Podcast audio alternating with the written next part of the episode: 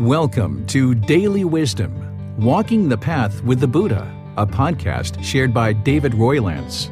This podcast is dedicated to guiding you to completely eliminate the discontent mind and the suffering it causes by attaining enlightenment.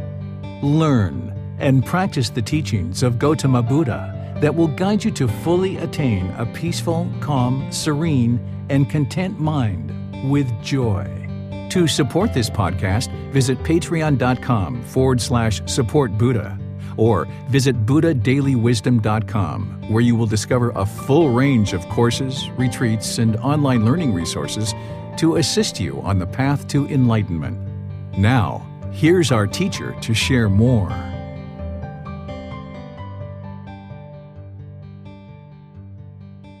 Sawadee Hello and welcome to Daily Wisdom Walking the Path with the Buddha.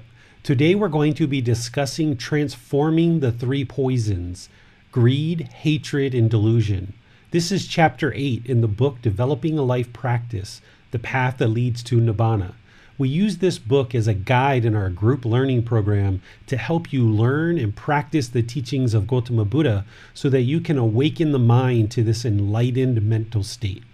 Enlightenment is a peaceful, calm, serene, and content mind with joy that is permanent. In order to attain enlightenment, you would need to eliminate the three poisons from the mind.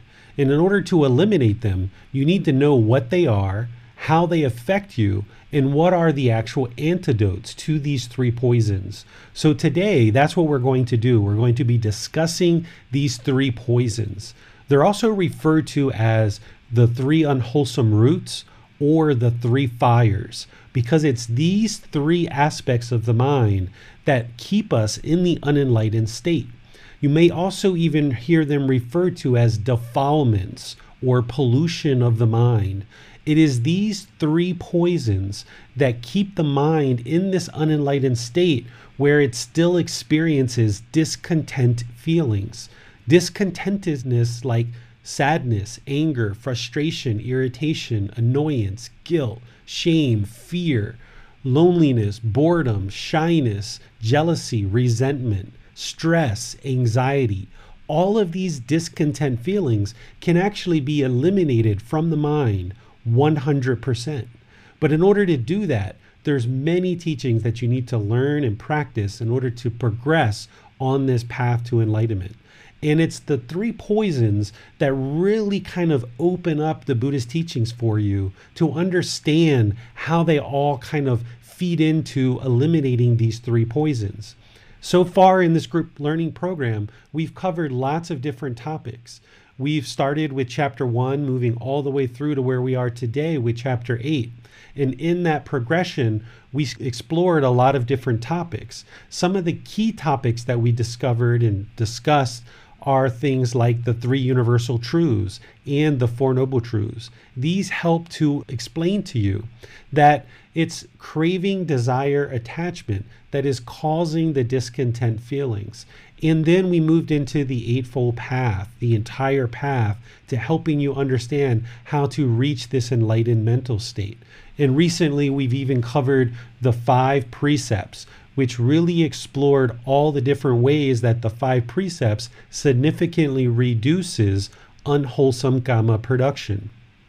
Well, it's the three poisons which are causing all the unwholesome kamma whether you have already learned and understood the Four Noble Truths, the Eightfold Path, the five precepts, in that progression of explaining what some of the problems are and some of the solutions, what the three poisons are going to do is summarize this for you in a way that you can really clearly see the wisdom in Gautama Buddha's teachings and why these three poisons are affecting the mind and how they really cause havoc in your life. And one of the reasons why you've been struggling so far in this life. But through eradicating these three poisons, you will eradicate these unwholesome decisions and this unwholesome kamma that's being produced because of it. So let's move into the three poisons and discuss this. So let's get started. The three poisons, what are they? Right? Let's just discuss what they are, how they affect us. And then we can talk about how to actually antidote or remedy or eradicate these three poisons. Because as you heard, these are the things that are keeping the mind in the unenlightened state.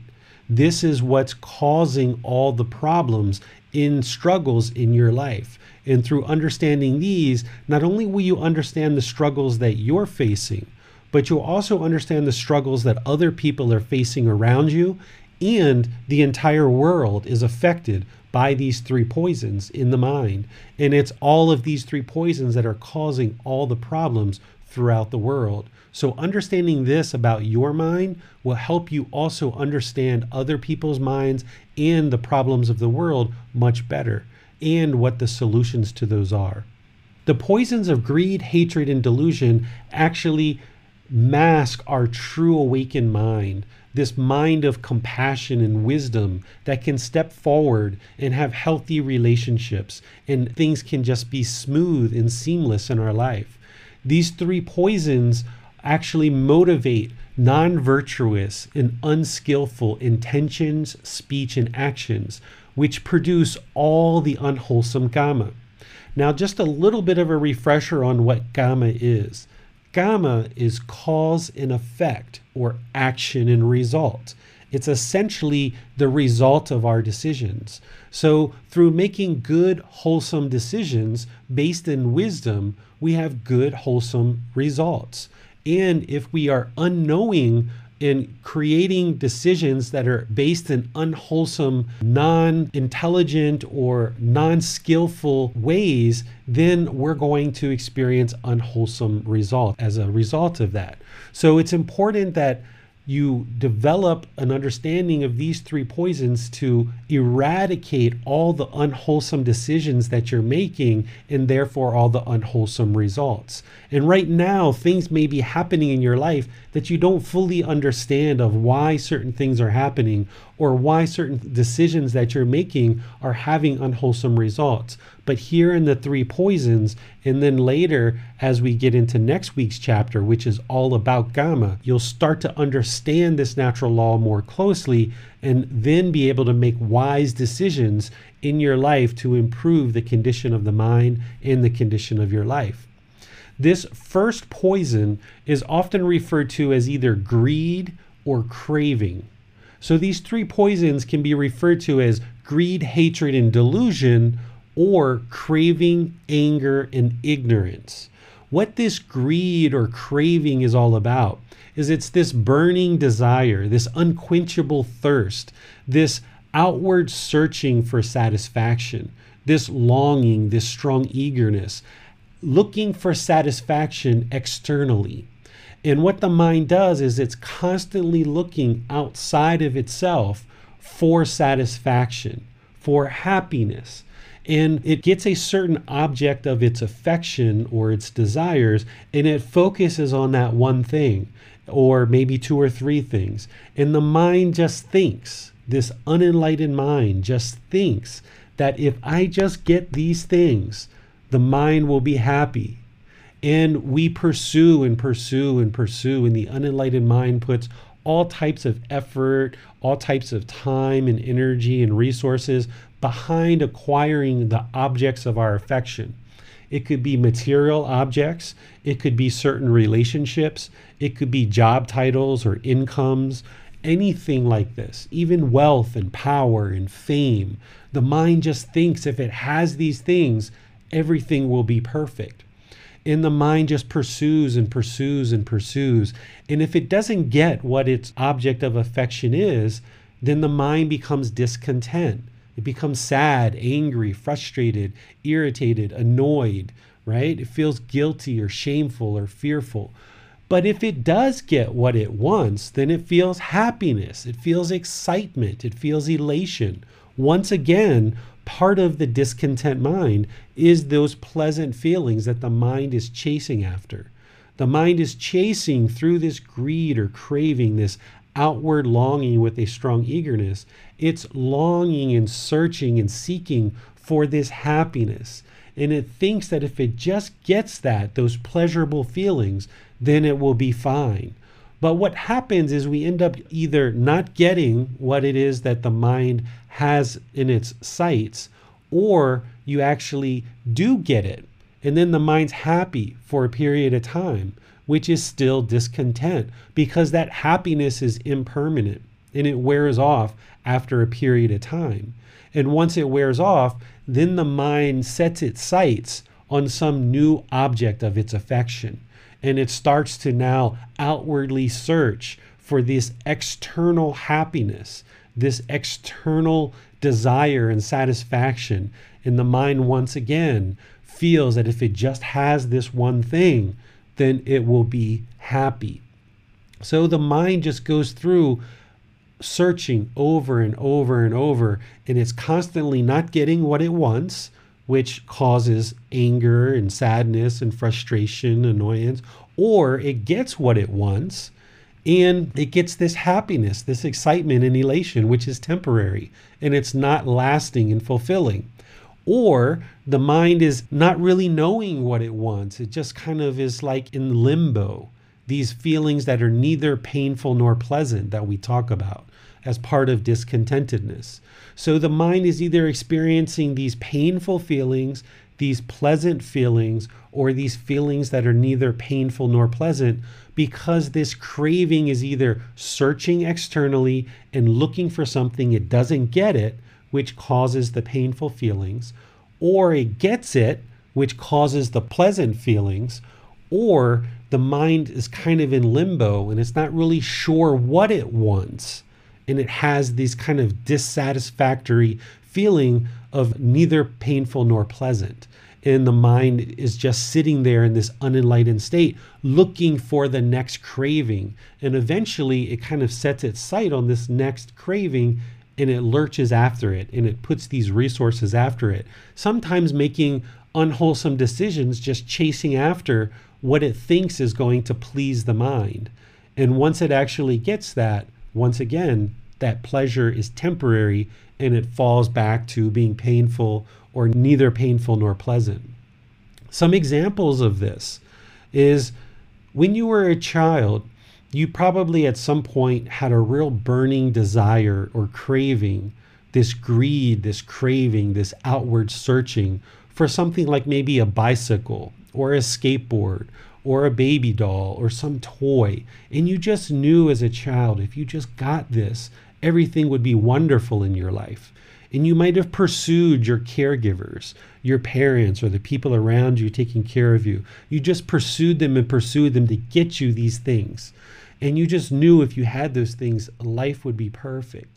And you either didn't get those things and the mind was sad, angry, frustrated, irritated, or you ended up getting them and the mind was happy and excited for a while. It felt pleasure. And then eventually that wore off and the mind set its sights on something else and it wanted something else. Maybe now it wants a motorbike or some other toy or some other bigger toy. And now it either doesn't get that or it gets that and it experiences these painful, pleasant, or neither painful nor pleasant feelings. And the mind is cycling through this discontentedness. And the mind then lurches for the next thing. Maybe it wants a car, wants a Toyota car. And then once it gets that, or it doesn't, it experiences discontentedness. And then it wants the next thing a BMW, a Lamborghini, a Ferrari, right?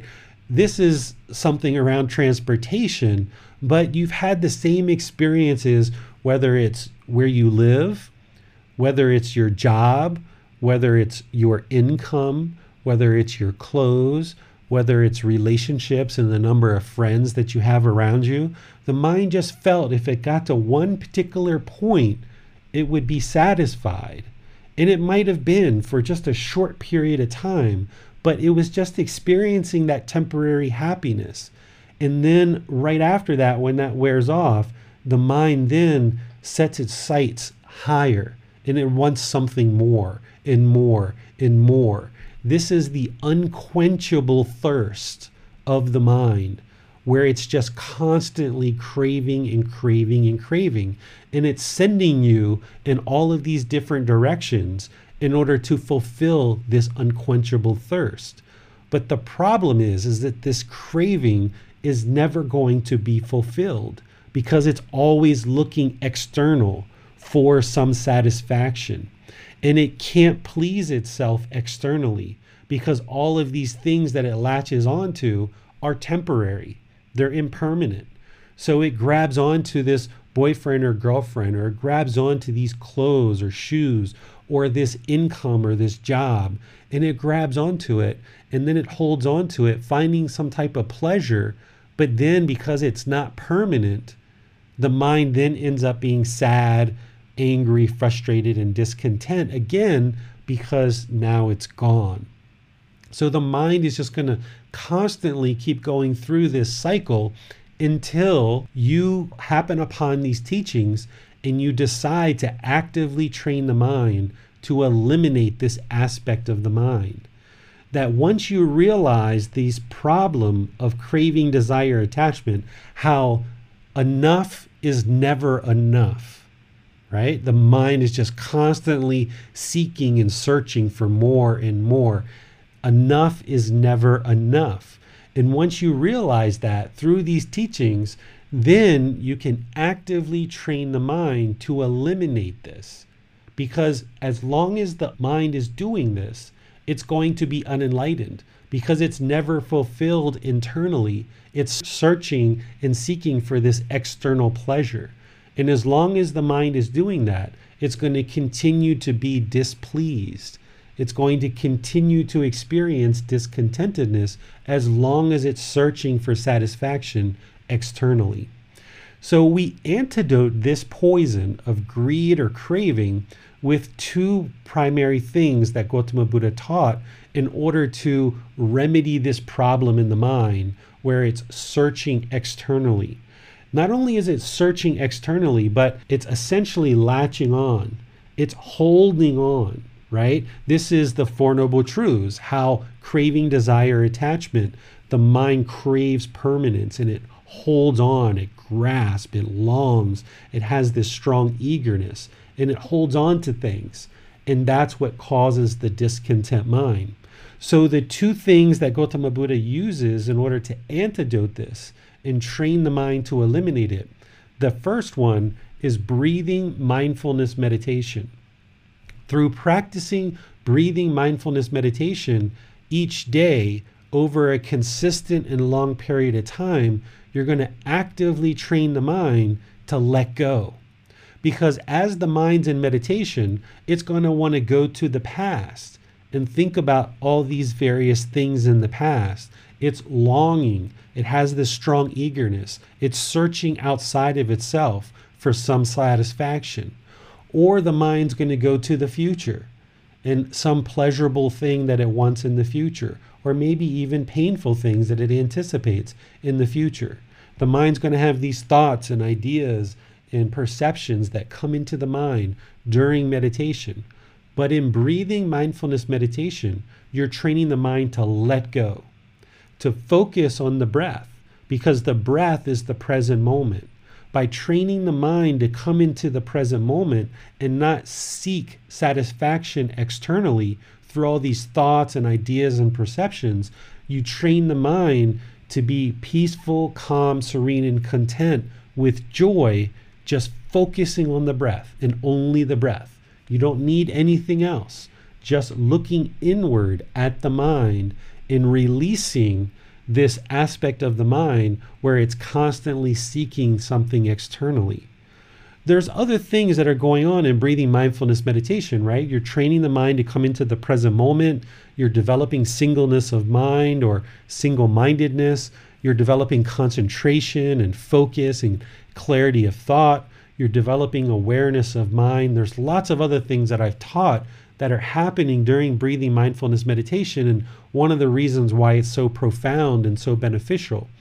But the primary thing that you're doing in breathing mindfulness meditation is you're working to eliminate this poison of greed or craving.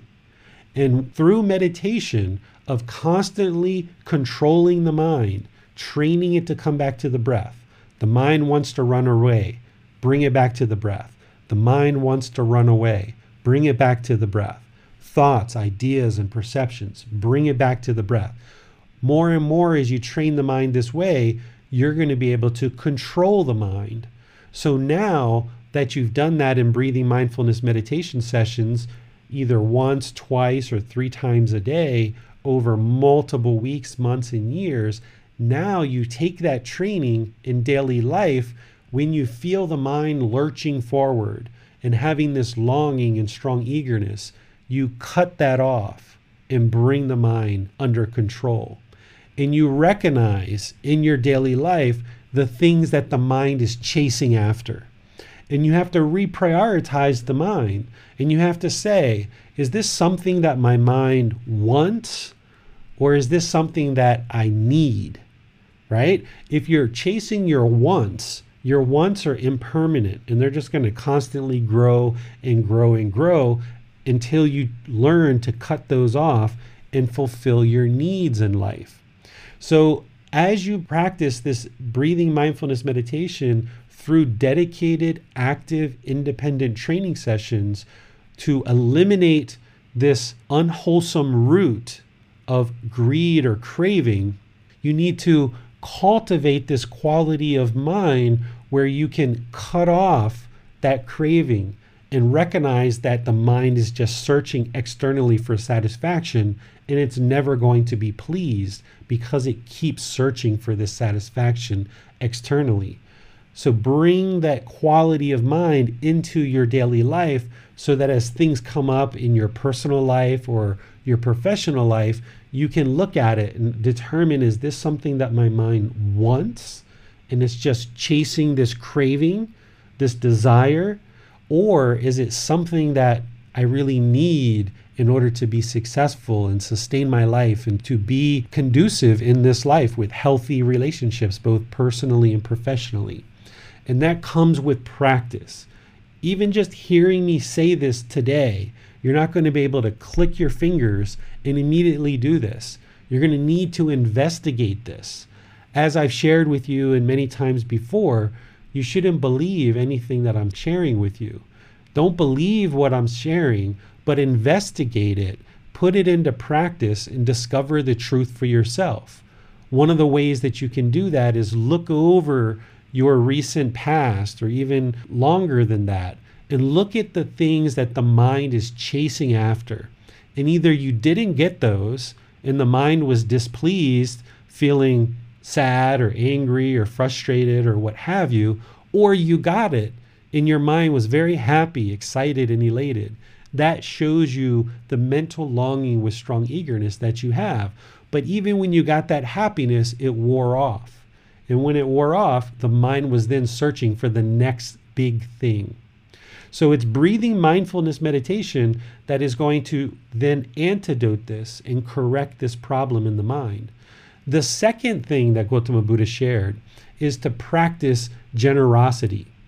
Generosity is to share and to be giving because what tends to happen with a mind that has all this craving is we tend to be very selfish. We tend to hold on to things. We tend to accumulate lots of affections of our desire.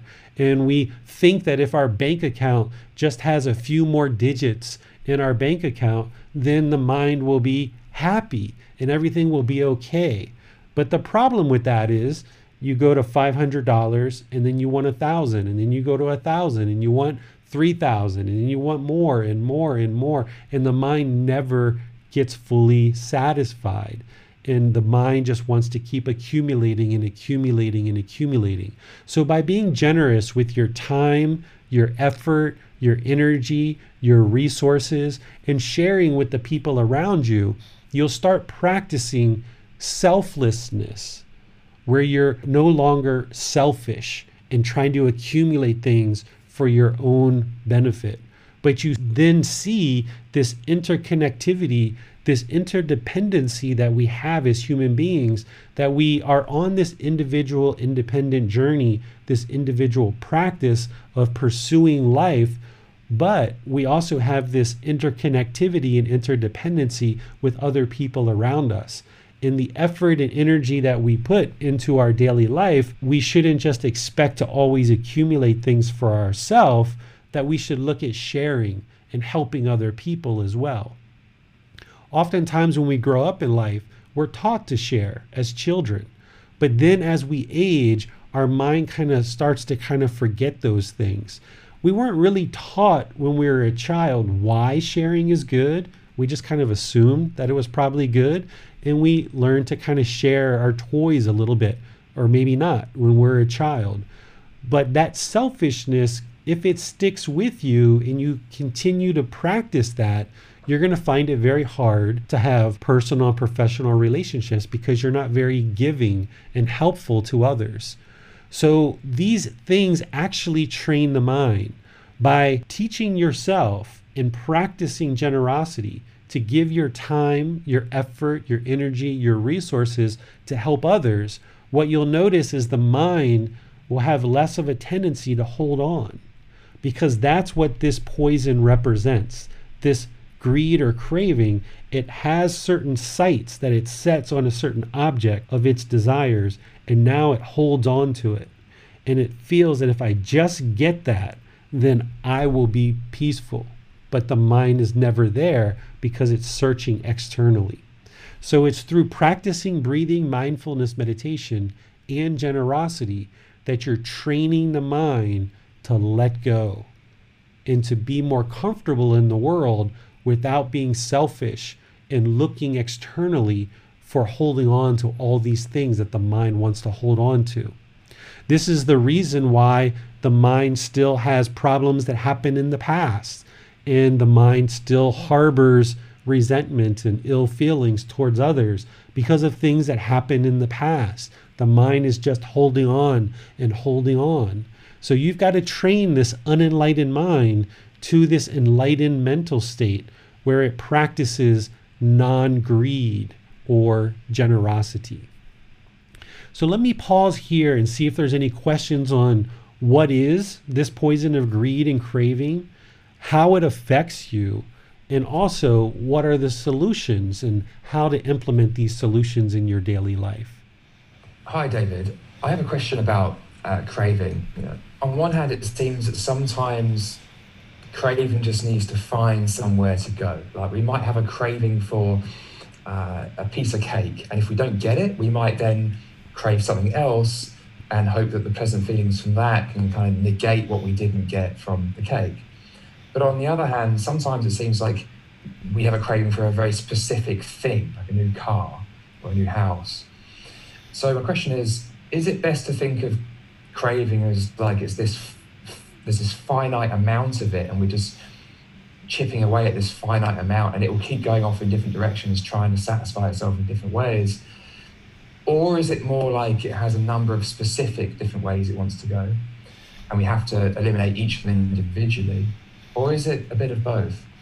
It's a bit of both but there's not a finite amount of craving in the mind. That's the problem is that there are certain cravings that exist in the unenlightened mind be it material possessions, wealth, relationships, job titles, fame, power, whatever it is, in the mind, when it acquires the object of its affection, that is satisfactory for a period of time, but then the mind sets its sights on the next thing, either more of what it just got or something else. And it just keeps chasing after all of the objects of its affections. So there isn't a finite amount of it there. It's only once you start applying the solutions or antidotes to this craving that the mind starts knocking it down and it starts to come under control. And it's only once you get it under control that you then are able to ultimately extinguish it.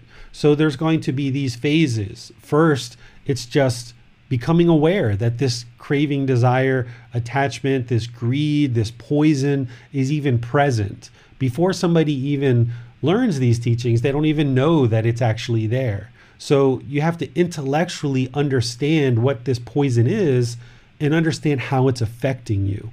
And that's kind of like the first step of intellectually understanding this poison. Then it's starting to kind of take an inventory and observe when this craving is driving the mind to make unwholesome decisions in life, chase after a partner or chase after certain things in life and you know just drive and drive and drive and drive and observing how that external searching seeking satisfaction externally is causing major problems in your life. So observing those major problems in your life. Then it's a matter of starting to implement the solutions with breathing, mindfulness, meditation, and generosity, and starting to knock this down and start to also only fulfill your needs, the things that you need in life. And then the more and more you apply that, then eventually you get to the point where you are still going to need certain things in your life, but you're no longer driven by this unquenchable thirst for fame or recognition or income or you know certain material possessions but you make wise choices to acquire things in your life that you need in order to continue to move forward in life.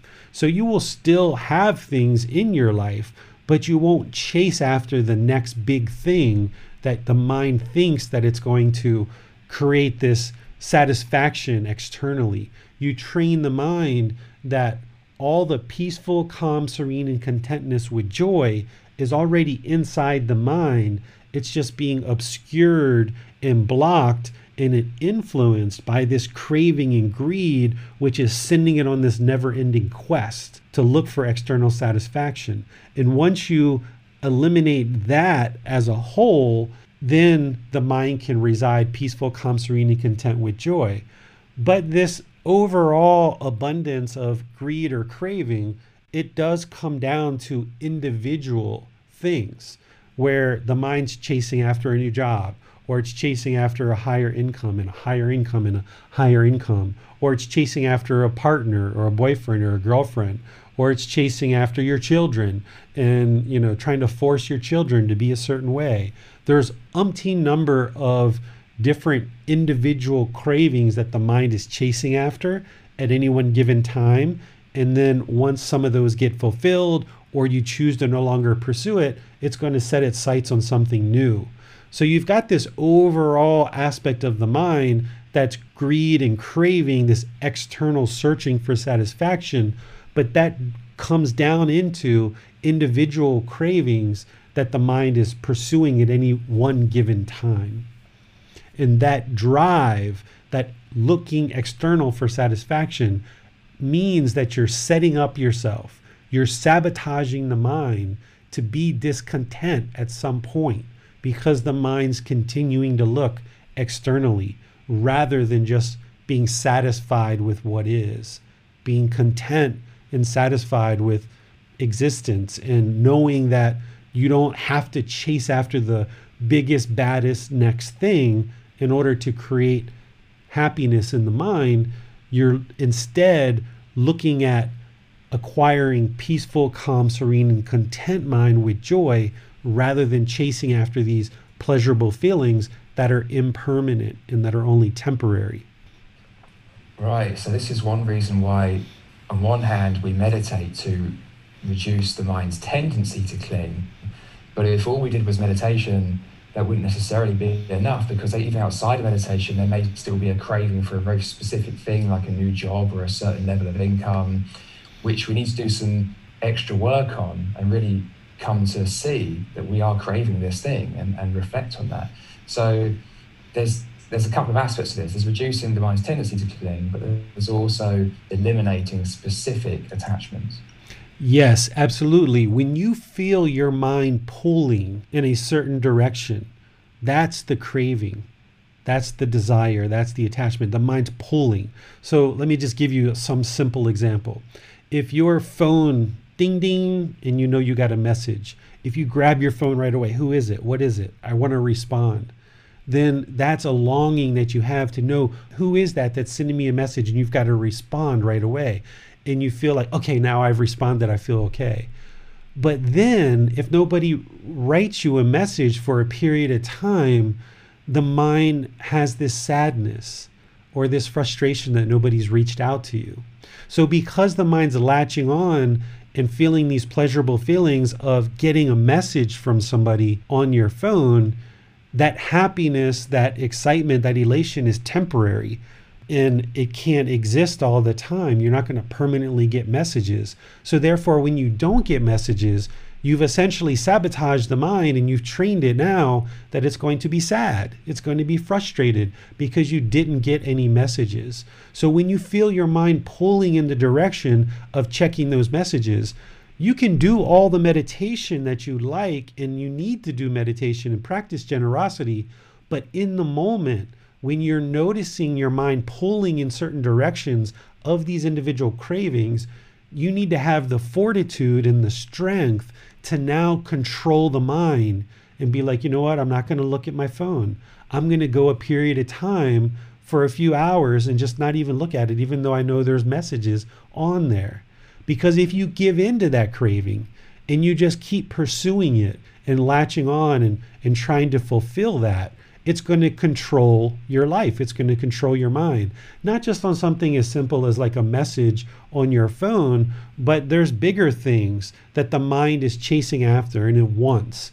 You know, for parents, you may want your children to be a certain way, or you may have partners, life partners, and you want them to be a certain way.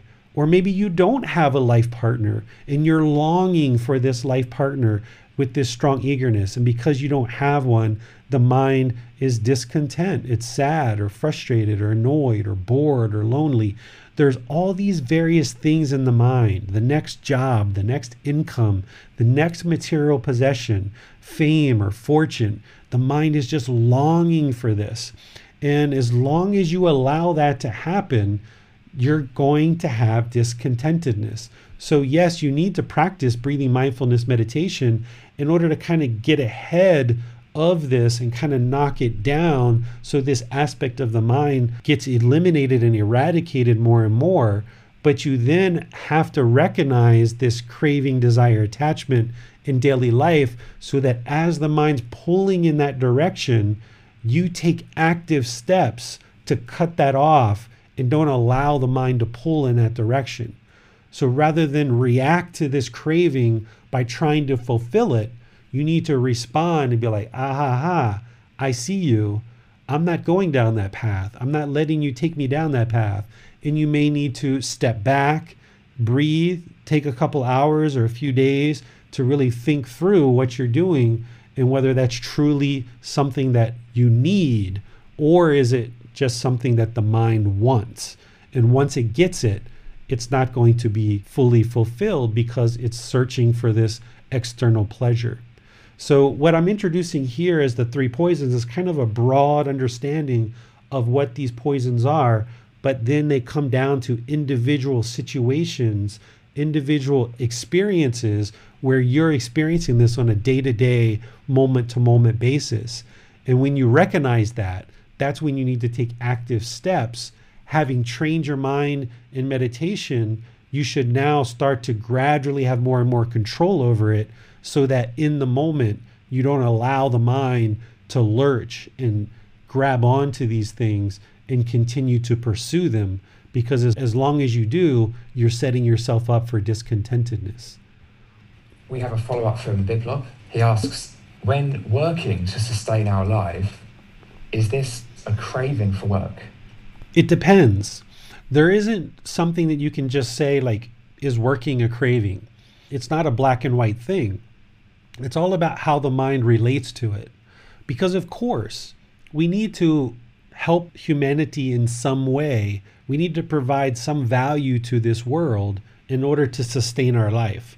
There's very few people in the world that can sit around and do nothing and still sustain their life pretty much everyone has to provide some type of value to the world in order to sustain their life and their livelihood.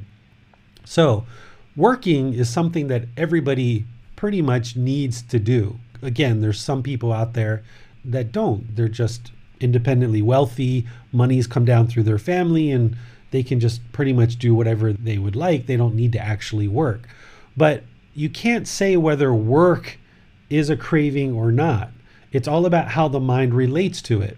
If you pursue a job and you decide, okay, I'm going to get this job and work this job and do my best and use the resources to sustain my life. And then if the mind's like, well, I want the next one and the next one and the next one, and it just has this burning desire to just always keep pushing and pushing and pushing and excelling, this is the craving and desire. The problem isn't the job, because, like I said, we all need to work in some way or another and provide some amount of value. It's how the mind thinks that if it just has the next job, then that is what will sustain it and that's what will make it feel happy. And then once you get that next job, that happiness is temporary and now it wants the next one and the next one and the next one and the next one. It never finds inner fulfillment or inner peacefulness because it's looking at this job as the object of its affection. And it feels like if it just gets that next, next, next, next, next job, that's what's going to make it happy or content, but it never does because it's searching externally. So, this is where you have to find the middle where you can have a job, you can have an occupation, and you can sustain your life through that. And sure, you might pursue, you know, increased promotion and you may pursue increasing your income through a career, but the mind has to be trained to be satisfied with what is based on where it's at. Because if it always needs the next thing to be satisfied, then it's always going to be the next thing, the next thing, the next thing, right? It's always going to keep incrementing like that. So you've got to train the mind to be peaceful, calm, serene, and content with joy, being satisfied with what is, where it's at right now.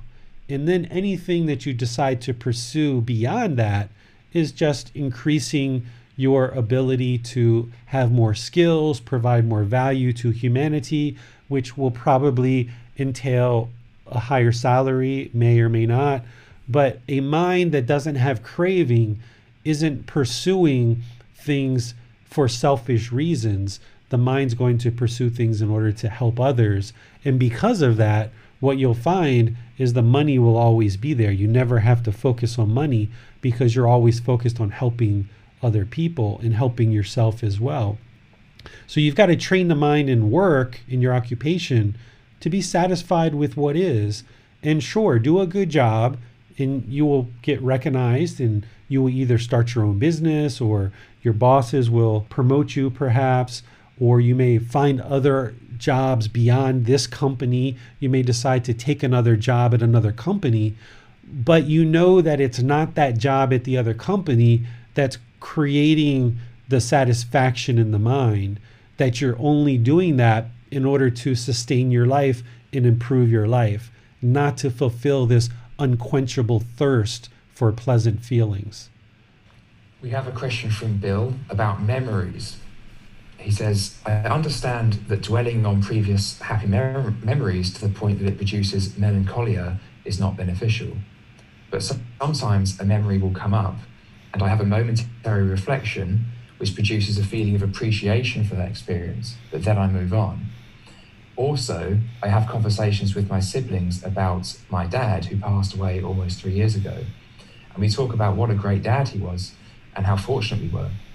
As we continue to practice, is it common for these reflections to decrease as we stay more in the moments?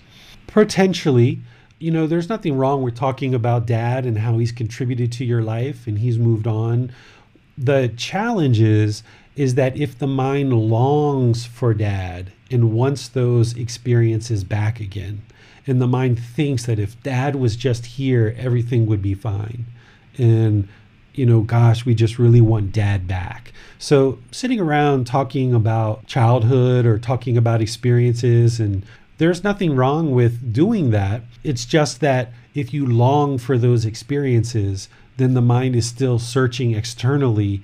It wants something that it doesn't have, and it thinks if it just has those things, that will create a better situation for me right now. And it just keeps searching and longing for those things what you probably will notice is that you'll spend more time in the present moment talking with your siblings about what can we do right now in order to enjoy this moment and have a nice experience this moment and helping others to progress in their life rather than longing for the past. But, you know, just discussing the past, there's no issues with that. It's more about how does the mind relate to it? Or is people sitting around kind of moaning or groaning or feeling like, oh wow, we just wish we had dad back. It it was so much better when he was around and you know, gosh, things have gotten really bad since he's not here. And rather than focused on what we can do right now in this present moment to make this moment better, the mind is searching externally for something that it doesn't have. And it's basically saying, because I don't have that, I can't be peaceful, calm, serene, and content with joy in the present moment because I don't have this thing from the past. And because I don't have that, my mind is now discontent. And then conversely, sometimes people long for something in the future. And if I just get that, then the mind will be peaceful, calm, serene, and content with joy. But the problem is, is that just keeps getting incremented further and further and further, rather than just being peaceful, calm, serene, and content with joy in the present moment. So focusing on that is the way of practice that's going to bring the best results. We have a question from Linda. What about wanting things to be perfect? Everything at my job to be perfect, things to be formatted and all the numbers to be perfect, my words in an email to be perfect. I rewrite and re- rewrite emails to get to something I believe is perfect. If I want to be good at my job and things to be said right and balanced out, why does the perfection negatively affect me and stress me out? How can I do well at my job without perfection mindset? Yes, that's the craving. That's the desire. That's that mental longing with a strong eagerness because the mind has this image of perfection and it's got a certain image there. The mind is just driving itself and driving itself and driving itself to get there. And then, even when it's there, the mind isn't quite sure whether that's actually perfection or not because perfection only exists in the mind you've got a certain image in the mind of what you think perfection is but that's fluid. It's impermanent. It keeps changing. So what you've got to do is eradicate this image of perfection in the mind. That is just a delusion. It doesn't truly exist. It's just something that the mind is latched onto. And what you've got to do is you've got to apply effort in the present moment to write your email maybe read it once or twice and then send it and whatever happens, happens. But if you constantly comb over your emails and all the other things that you talked about, searching for this perfection, this perfection doesn't really exist. And that's the mind longing for it. And that's why there's this discontentedness in the mind because there's this longing and strong eagerness for this perfection, but this perfection doesn't really exist. So you've got to get rid of that and you've got to understand that it's erroneous. It doesn't actually exist. You got to apply good effort and time to doing your work and doing it well. And then whatever happens, happens. If you constantly mull over things, this is the craving and this is the poison that we're talking about. This is what Gautama Buddha talked about in the Four Noble Truths that causes the mind to be discontent. And as long as you keep doing this, the mind will constantly be sad angry, frustrated, stressed, anxiety, all of these feelings. And it's not just this. I'm sure it's not just perfection at work. Your mind's longing for other things in your life as well. And it's not until you implement the antidotes of breathing mindfulness meditation and generosity that's going to help to knock that down. But of course, there's an entire path here, Linda, that you need to learn which we call the Eightfold Path. And wherever you are watching this, if you look in the comments section, you can download this book, Developing a Life Practice The Path That Leads to Nibbana. And you can start learning and practicing this path so that you can apply all these good teachings. This is just one aspect of the teachings that we're talking about today. Speaking of generosity, David, I think sometimes we tend to think of giving material possessions as generosity. And sometimes maybe we even think that you know the more we give, uh, the more generous we are, right? And I wonder if we can't maybe rethink generosity in a little way because you mentioned earlier sometimes giving our time and giving our energy. So what about some other examples of generosity? What if we say helped our neighbor out with some chores? What about you know, helping someone else in need with a, with a listening ear, or answering someone's question on Facebook, or liking and sharing content? And I still think giving money and other resources is, is a good way to do it as well. But I'm just interested to know if you consider those other examples to be valid ways to practice generosity. Absolutely. All that stuff is generosity. Whether it's time, effort, energy, or resources, you're sharing with the world, you're sharing with other people rather than just being on this selfish pursuit that I'm only going to do things for myself. And as long as your mind is doing that, you're fulfilling these cravings rather than helping other people and kind of letting go and hoarding this time, effort, energy, and resources. As long as your mind is hoarding these things, it's holding on and it's not recognizing this interconnectivity and this interdependency that we have as human beings with others. And the world can become quite cold. And this is essentially where we are in humanity right now, in a lot of places in the world, that everybody just kind of pursues their own selfish pursuits. But when you're around those people that are sharing, whether it's time, effort, energy, resources, I sometimes even talk about simply sharing some potato chips out of a, snack bag that you might be eating. Just doing little things or some of the bigger things, like what you mentioned, Max, this trains the mind to let go and to no longer hold on. And that's what this poison is doing is it's holding on to the objects of your affection and it's just nose to the grindstone trying to fulfill all of those things for your own selfish pursuits. And once the mind realizes that you can share some time, you can share some energy, you can share some effort, you can share some resources like food and clothing and water and money and be charitable. And when you realize that you can do this and still sustain your own life, then what you're going to be doing is you're going to be training your mind to let go. And this is going to be beneficial in all areas of your life because while you're sharing with your neighbors, for example, like you said, Max, then your mind is going to be less likely to push and push and push and pursue these other objects of your affection. But it takes a long time to train the mind to let go. You can't just share with neighbors for a couple of days or a couple of weeks and think that everything's miraculously going to get better in your life. You have to make this a life practice. That's why the title of this book is Developing a Life Practice, where all throughout your life you're meditating, all throughout your life you're practicing generosity in your personal life, within your household, around your neighbors, around all the people in your personal life, but also in your professional life as well. So you've got to develop a life practice where you're implementing these good, wholesome teachings in your life. And because of this natural law of kamma, of cause and effect, or action and result, essentially the result of your decisions, as you modify your behavior in your conduct and you start putting more wholesome things into the world, more wholesome things will happen for you in the world. But you can't make these modifications in your life because you're expecting something, because that's still the mind being selfish. You've got to make these good, wholesome choices to practice things like generosity because it's the right thing to do. And you see the benefit in doing so through helping other people.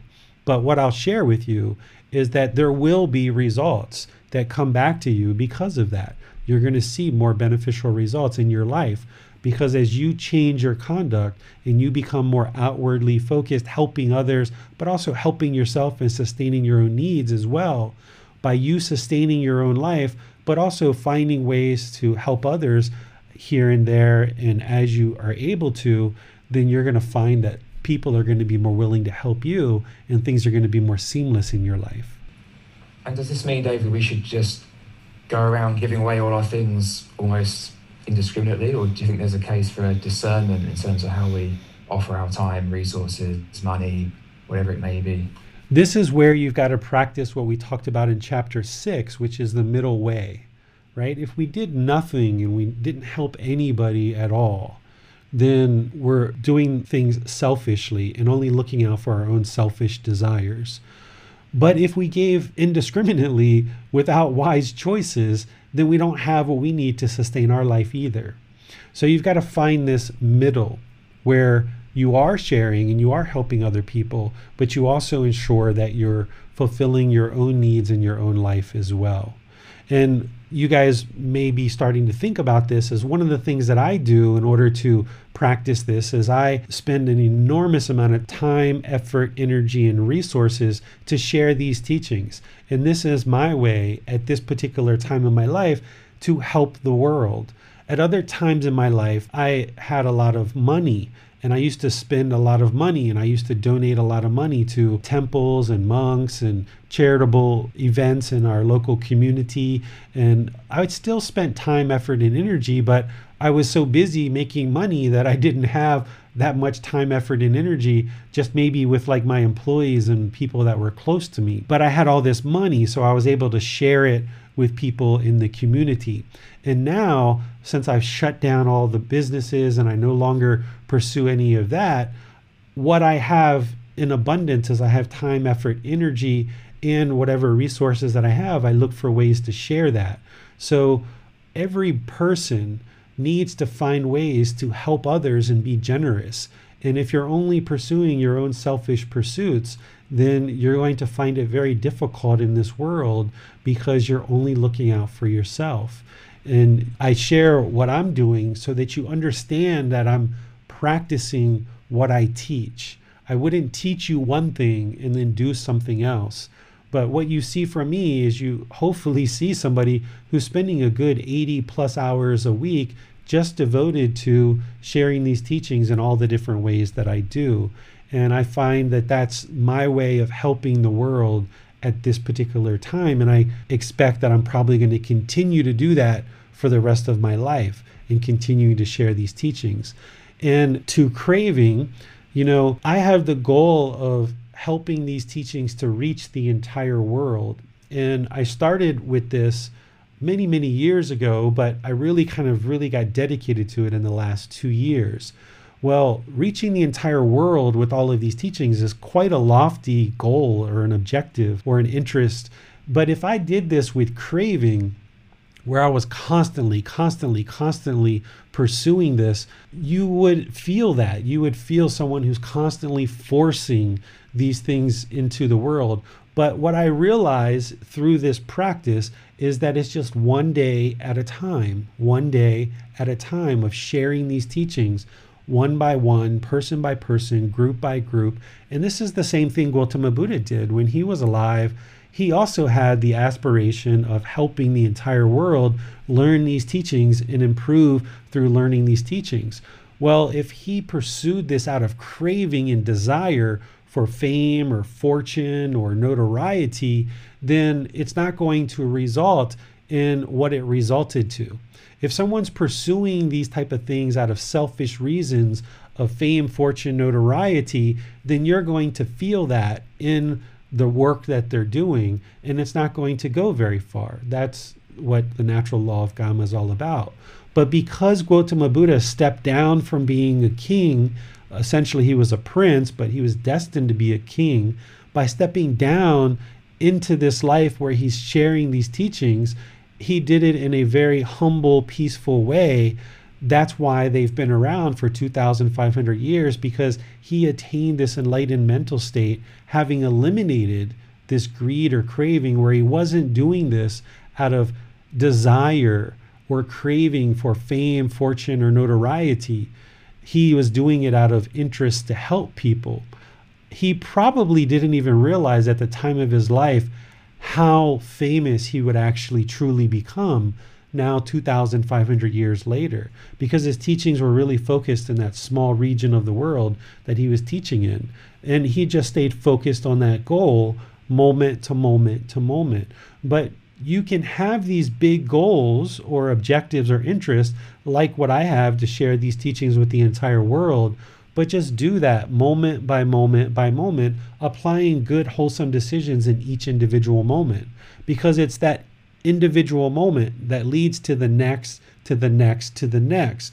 Where if somebody's focused on the big picture and they're only pursuing those big things and looking for satisfaction externally with fame, fortune, or notoriety, then they're not going to be making the good, wholesome decisions moment by moment in order to share these teachings into the world in a way that leads to the profound impact in humanity that Gautama Buddha had during his lifetime. So even somebody like me who's sharing these teachings, these teachings are a guide not only to you to help you in your life, but we practice these teachings as well. And we know that this is the way to improve the world is through practicing these teachings for ourselves. And that's what's going to lead to more and more benefits in the world by focused on practicing these teachings, not only teaching others what to do, but also practicing them ourselves as well. If I was really concerned about how many students are in each individual class or how many shares or how many likes or how many people listen to the podcast or any of these things, if I had certain numbers and I was searching externally and my mind could only be happy, it could only be excited and content and peaceful if I got to those numbers, then the mind's just going to constantly, constantly pursue rather than just being peaceful, calm, serene, and content with joy, whether there's one person in class, there's 10 people, or there's a hundred or a thousand or a hundred thousand. So training the mind in this way will help you to actually be more successful in life because the mind can be peaceful, calm, serene, and content with joy or satisfied with what is, no matter what is. And you will make good, wholesome choices each individual moment. Well, I, for one, David, am glad that you made the decision to devote your life to helping people with their practice. And I choose to donate to you monthly on Patreon. That's just me. Uh, one, because it helps practice generosity. Two, because I'm interested in supporting you uh, and you've done a lot to help me. And three, because I've experienced benefits from practicing what you, you teach. And I feel there's no way I couldn't do that because I know that that's only going to support those teachings. It's going to support me as well. It's also going to support other people in obtaining hopefully similar benefits. So yeah, for me it just seems like a pretty clear choice. So yeah, thank you. Yeah, I'm pleased to offer my assistance. I don't do this for fame, fortune, notoriety. You know, as many of you know, I closed my businesses and stepped down from a very lucrative income in closing my businesses. So pursuing sharing these teachings in the world isn't for any kind of selfish pursuit. I share these because I know that the teachings that Gautama Buddha shared lead exactly where he said they do to this peaceful, calm, serene, and content mind with joy that is unshakable, where the mind never experiences discontentedness ever. And rediscovering these teachings is almost like discovering the cure to cancer. And if I ever discovered the cure to cancer, I would give it away to everybody for free. But of course, it wouldn't be free for me to give it away to the world. I would have time, effort, and energy and expense in order to do that. So, sharing these teachings is the same thing. It takes a lot of time, effort, and energy and expense for me to be able to do this. So, when people like you and others, Max, offer donations to help me, it just helps me to be able to offer these teachings more and more and be able to help people who are interested in learning. So we have a, a couple of comments on Facebook. Big Plob says, Thank you, David, sir. And just thought I'd read out this one from Jennifer. She says, Thank you. I'm so grateful for your generosity. So, other than that, David, we have no more questions at this time. Okay, so now that we understand this first poison of greed or craving, where the mind is searching externally for satisfaction, but it's breathing mindfulness meditation and generosity that is training the mind to eliminate this, to antidote this. Now that we understand that first poison, which is a problem we've talked about quite a bit in relationship to the Four Noble Truths and other teachings, but I've kind of added a little bit more to it here. Now let's move on to the second poison that you're going to observe that exists in your mind, right? These things exist in your mind, or else you wouldn't still be unenlightened. This second poison is called hatred or anger. We also talk about it as ill will when we talk about it in terms of the fetters. What this poison does is the mind essentially denies, resists, and pushes away feelings that you have internally of fear and hurt and loneliness and so forth, things like this. And you almost treat these feelings like an internal enemy.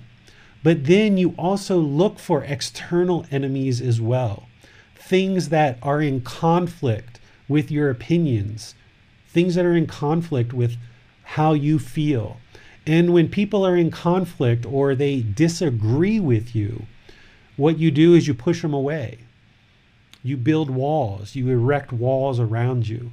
And because of the mind not being comfortable or satisfied with what is, the mind experiences this anger, this hostility, this aggression, where it doesn't like certain things and it pushes those away. And it has this aversion or this resistance to things that are disagreeable. And because of this, you can't have healthy relationships with all people. There's only certain people that you kind of accept into your life. And the mind almost looks out fearfully for when are the people around me going to cause problems and say something that I disagree with. And when they do, they get pushed away. And what this is, is this is the mind trying to create a bubble that it feels peaceful, calm, serene, and content in. And it feels like if I just push all these people away from me that disagree with me, then I can be peaceful, calm, serene, and content with joy. But then somebody in your bubble disagrees with you, and now you don't like that.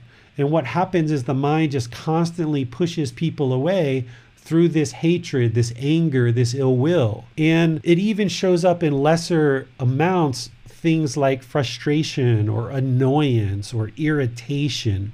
The mind just kind of becomes irritated with certain things, certain situations, certain people. And we kind of lash out with anger and hostility and aggression. And that causes problems in our life because now we can't have healthy relationships with all people. The world around us almost becomes like a war zone or like a battleground where we're looking for what is the next thing that's going to cause the mind to be angry or upset. And as soon as you see that, then the mind feels justified in expressing its anger or its hostility or its hatred or its ill will. And it feels like that's acceptable. But in reality, what this is doing to you is it's actually pushing people away from you and it's causing strain and difficulties in relationships where you can't benefit from the presence of everybody that would potentially come into your life. You can't benefit from the wholesome relationships that are can be loving, kind, friendly and peaceful with all people around you. You feel like you have to push these people out of your life in order for you to maintain this bubble but what an enlightened mind is going to do is, as you're moving from this unenlightened mind to an enlightened mind, you're going to recognize these problems. You're going to recognize that this hatred, anger, ill will, this irritation, this annoyance, this pushing people away is unhealthy and unhelpful, that it doesn't actually benefit you in any way whatsoever, that you're actually causing yourself more problems by pushing people away from you. And what you're going to do instead is you're going to use the antidote to this poison. The antidote to this poison is to practice loving kindness meditation. In loving kindness meditation, we're cultivating in the mind active goodwill towards all beings without judgment. That's what loving kindness is. It's active goodwill towards all beings without judgment. That's human beings and animals as well.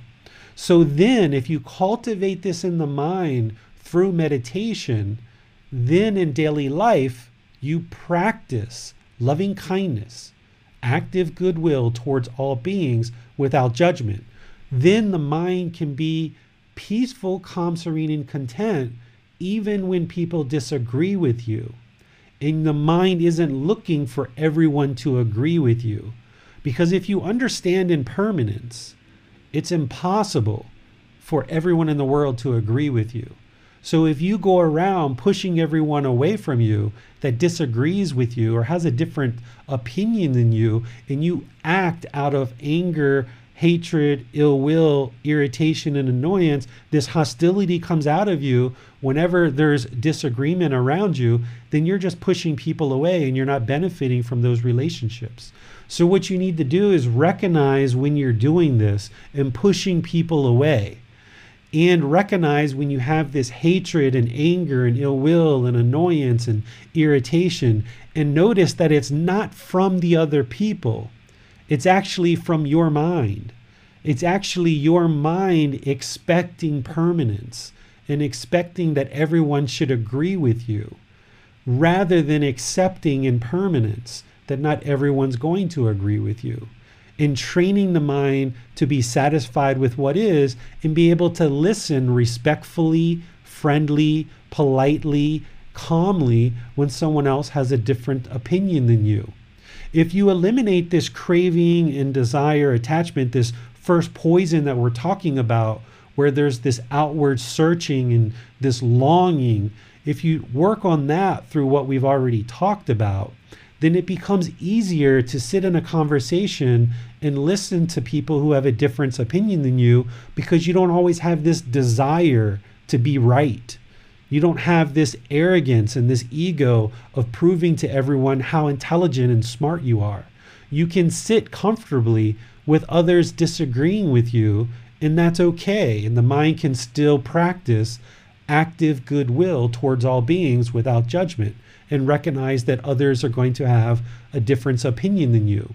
But in order to get there, not only do you need to be eliminating this first poison of greed, craving with breathing, mindfulness, meditation, and generosity, but you also need to be practicing loving kindness meditation on a regular basis, and then in daily life, practicing loving kindness, active goodwill towards all beings without judgment. Be friendly, be polite, be respectful, be understanding. This is how you practice loving kindness in daily life.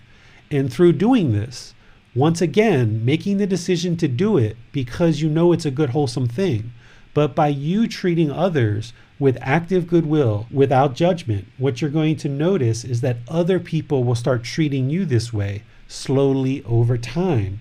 As you make changes in your life, others will gradually and slowly make these same changes as well.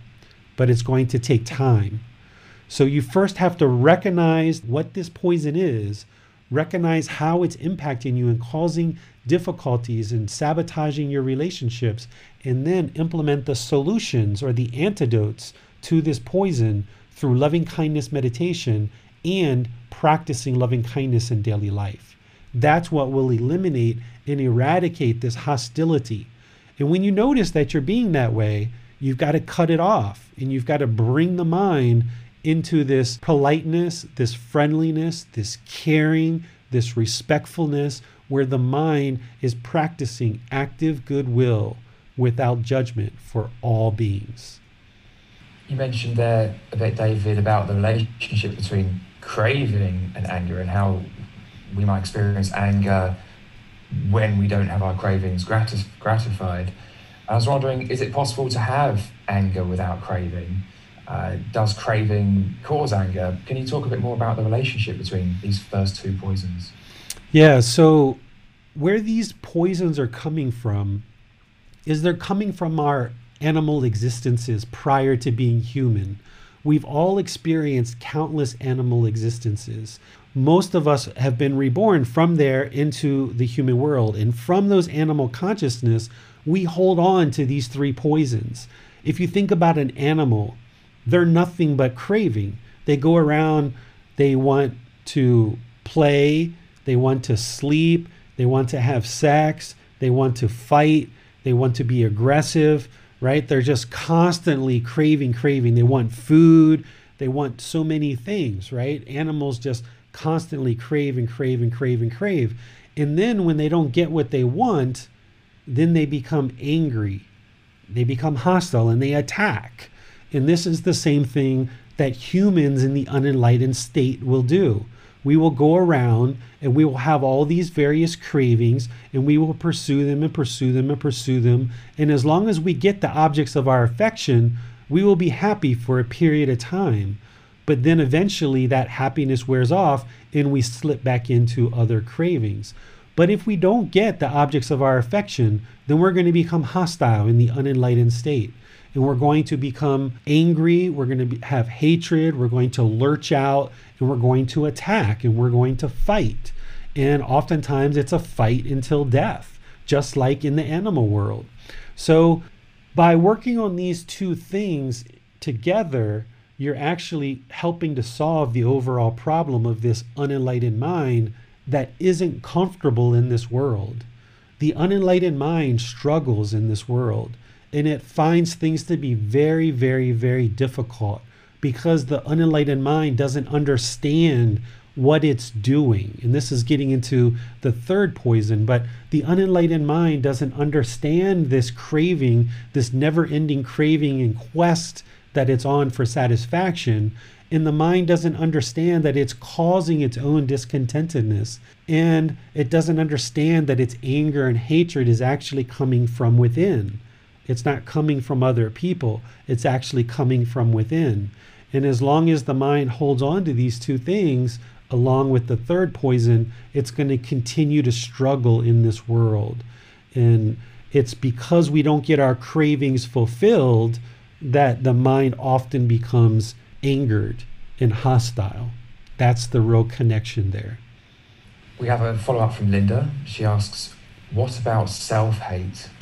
Yeah, there can be a lot of negative self talk in the mind.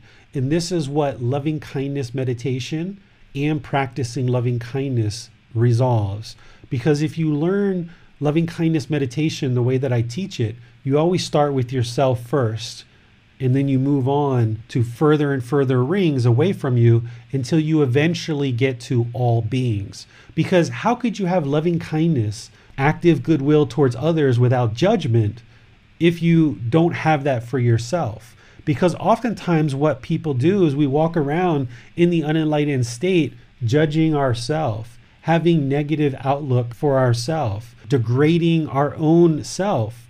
And because there's that self there, then we haven't yet realized non self in the unenlightened state, the mind will disparage itself and look negatively on itself. So that's why this practice of loving kindness meditation and the practice of loving kindness in daily life, it has to start with yourself.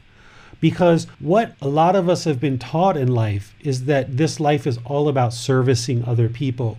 And we go around as part of our craving and we just feel like if we just help everyone else, that life will be fine. But we neglect our own needs and we neglect what it takes to eliminate that negative self talk in the mind.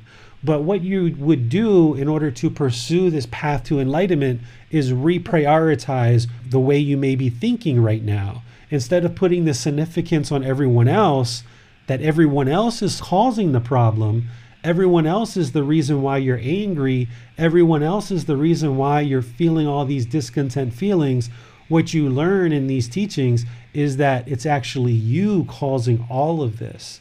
So you got to reprioritize this and find the solution within, which is learning and practicing these teachings to train your mind to not only eliminate disparaging comments and self hate, to cultivate this active goodwill without judgment for yourself. But as you do that, and you do that for yourself, then you will have that for other people more readily. But if you go around disparaging your own mind, thinking negatively about yourself, and having all these expectations and judging yourself, then that's what you're going to do for other people as well. You're going to look at others negatively and you're going to have judgment of others as well. And this is going to cause problems in your life. So you've actually got to solve all the internal conflicts And by solving those internal conflicts, you will actually then radiate out into the world in a better way and you will have better relationships with all people in the world. So, all of these teachings and practices, including eliminating this hatred and anger, starts with you in training your mind. It all begins with you and it kind of ends with you too, because you've got to pursue these teachings and learn and progress and train your mind. You're not going to make any progress trying to train everyone else while you hold on to this negative self talk or any of these poisons. As long as those poisons are in your mind, doesn't matter how much you train other people, you're not going to experience this peaceful, calm, serene, and content mind with joy because you're focusing in the wrong place. You've got to look inward and solve the inner conflict. And that's where you'll experience the real benefits. Just had a follow up come in from Linda. She asks, How do I do that? The way you do that is you need to get with a teacher. So now you're linked up with a teacher. A teacher is going to have the teachings available for you in lots of different ways for you to start learning the path to enlightenment. For me, I've got a book, I've got audiobook, I've got videos, I've got podcasts, I've got online classes, I've got retreats that you can come in person, I've got personal guidance that you can post into our Facebook group and get help there. You can ask questions in these classes. You can private message me. You can even schedule a private appointment where we talk by audio or video and I help you privately. So there's all these resources available for you that you can get access to to start learning and then applying these teachings in practice so that you can move along this path. But you're going to need a teacher's guidance you wouldn't be able to attain enlightenment without a teacher's guidance. So that's where someone like me helps the community by dedicating my time, effort, energy, and resources to helping anybody who chooses to step forward to learn. So wherever you're seeing this, you should be able to have access to the link to get this book, Developing a Life Practice The Path That Leads to Nibbana. You need to start with that and then from there, you might want to reach out to me personally so I can kind of get you more acquainted with all the different resources that are available to progress on this path. But it's a life practice. It's not something that you're just going to do for a week or a month or two and everything's going to miraculously change. There's no silver bullet in any of this. It's gradually training the mind through these good, wholesome teachings. But you have a teacher who's willing to help you openly and freely and take time and effort to be able to do that. But the student has to step forward to be able to decide to actually learn and practice. The teacher is not going to force you or have expectations for you to do it. But once a student steps forward and chooses that they would like to learn, any teacher who's teaching these out of an interest to help others should be open arms to help you and that's where I am is I have open arms to help anybody who would like to step forward and learn through all these various resources that I offer. Thank you, David. We have no more questions this time. Okay, let's move on to the third poison.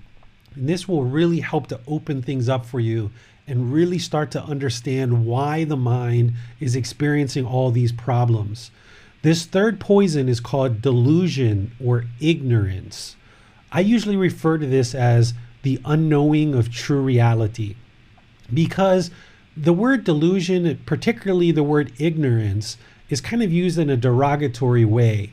So the translation of these words that we're using in Buddhist teachings, I don't feel is 100% accurate because I know an enlightened being, particularly a fully perfectly enlightened Buddha, wouldn't refer to people in a derogatory way as being ignorant or foolish or stupid a fully enlightened person, a fully perfectly enlightened Buddha, surely doesn't refer to people in a derogatory way. They're going to have loving kindness and compassion for all beings. So I use the word or phrase unknowing of true reality. What this particular poison relates to is our wrong understanding or wrong views of reality.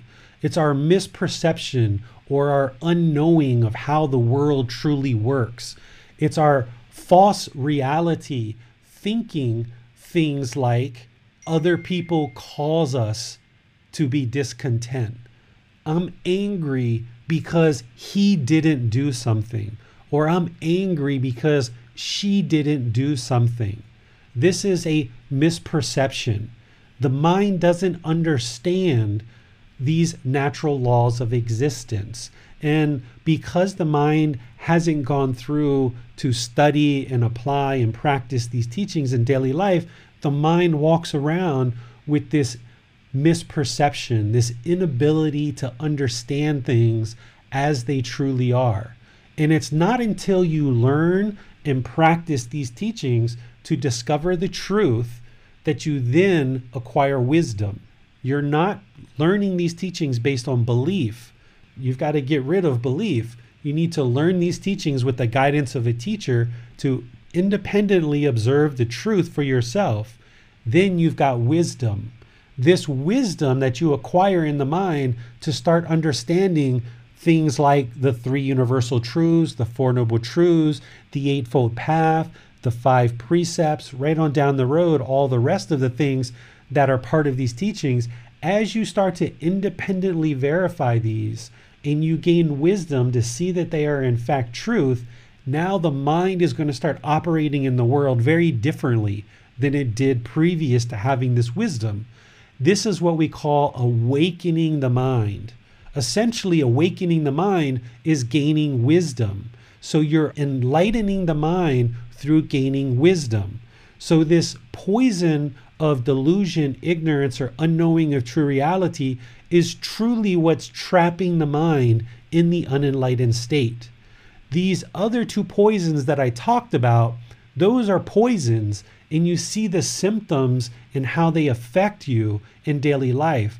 But it's this third poison that's keeping the mind truly trapped in the unenlightened state. Because without these teachings and guidance to learn them, you would never even know that craving is a problem and how it's affecting you and what is the solution. Without these good, wholesome teachings, you would never even know how this hatred, anger, ill will, hostility is causing you to push people out of your life and create this false reality of some kind of resemblance of a peaceful life. But that keeps getting destroyed every time somebody disagrees with you or has a difference of opinion than you, and you react in a hostile way. So it's this delusion or this ignorance or unknowing of true reality that the more you learn and practice the teachings, you eradicate this through wisdom. So, the antidote to this third poison is wisdom. There's no way to meditate away the unknowing of true reality. The only way to awaken the mind and help to eradicate this delusion or ignorance is to practice the opposite, which is wisdom. By learning the three universal truths of impermanence, discontentedness, and non self, now the mind has more wisdom once it practices those and sees the truth for itself. Then, once you learn the Four Noble Truths and you realize that it's you that's causing this discontent mind, all these discontent feelings, and you can eliminate them through practicing the Eightfold Path, the mind gains that wisdom and now it starts looking at the world very differently. Rather than blaming others for the discontent mind, you start taking responsibility for the mind and you start taking active steps to resolve that and you start to address these discontent feelings. Then, as you learn the Eightfold Path from right view to right intention, right speech, right action, right livelihood, right effort, right mindfulness, right concentration, as you learn all of these steps and you start applying them more and more in your life, and you see how these teachings benefit you and improve your personal and professional relationships, you have more wisdom of how to walk forward in life and life doesn't become this struggle, this constant struggling in life to figure out how to live a good life and how to live a better way of life. The Buddha lays out this path for you to help you awaken the mind through this wisdom. And it's through this wisdom that the mind then becomes knowing of true reality. It starts to see true reality and it starts seeing how you are indeed causing all these discontent feelings. It's showing you how your own perceptions are causing you to judge other people. And through you judging other people, it's causing you to also judge yourself and think negatively about yourself and other people.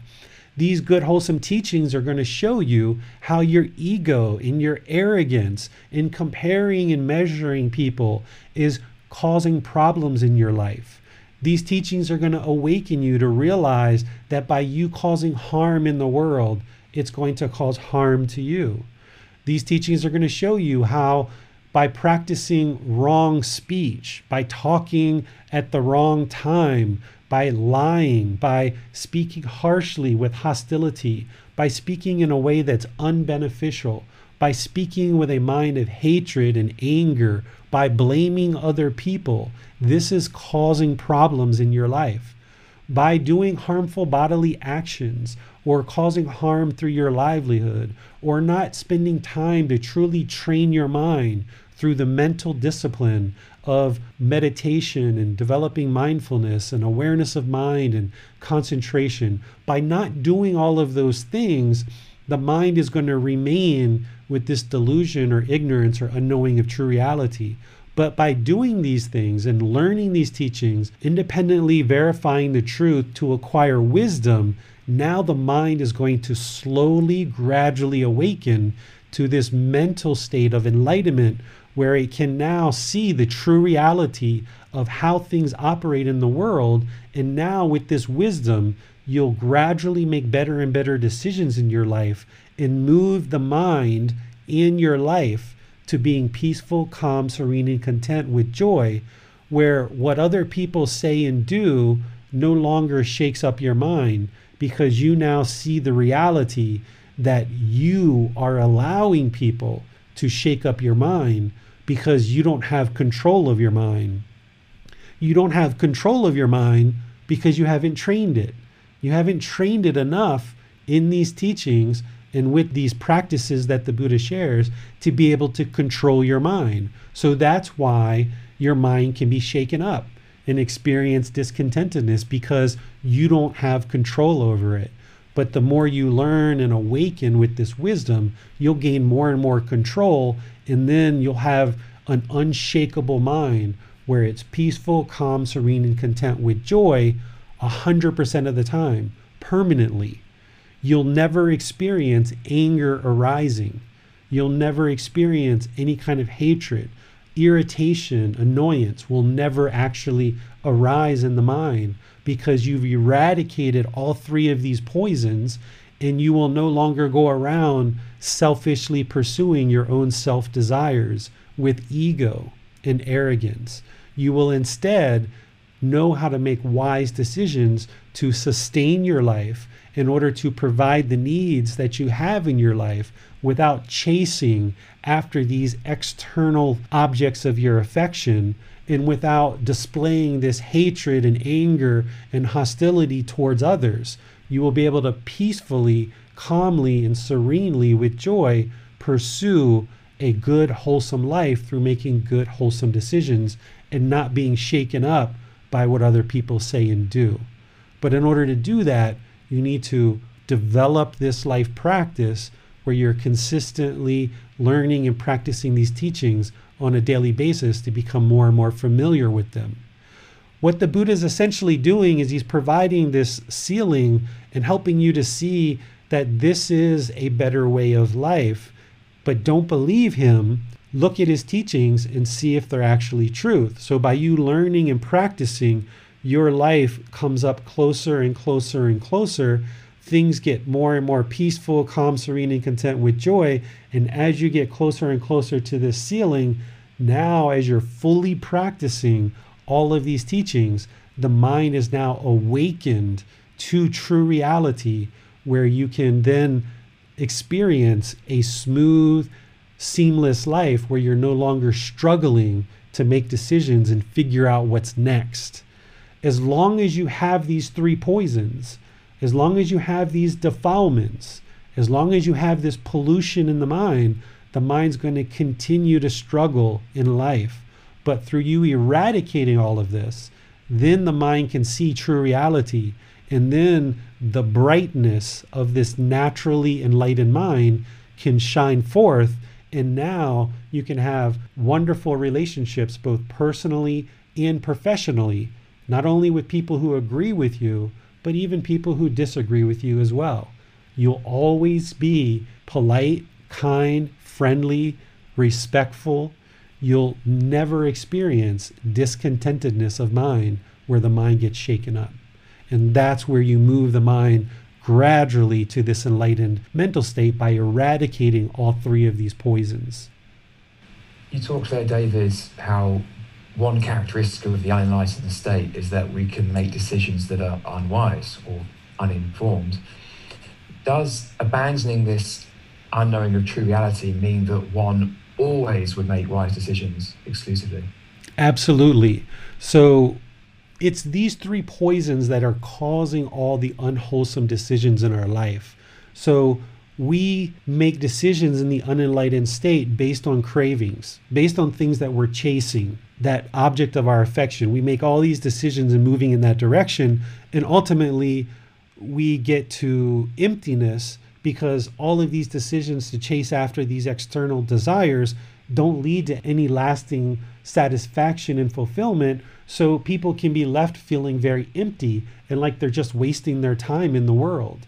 And we're just making all these unwholesome decisions to chase after these things that ultimately end up being unsatisfactory and we make certain decisions based on hatred and anger and ill will and hostility to push people away out of our life. And we make all these decisions and it doesn't lead to anything fulfilling.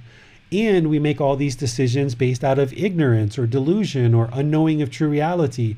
We do things like pollute our body and our mind with substances that cause heedlessness, or we lie, or we have sexual misconduct, or we kill, or we steal, or we uh, speak in ways that are unbeneficial, or we blame other people for things that are going on in our life.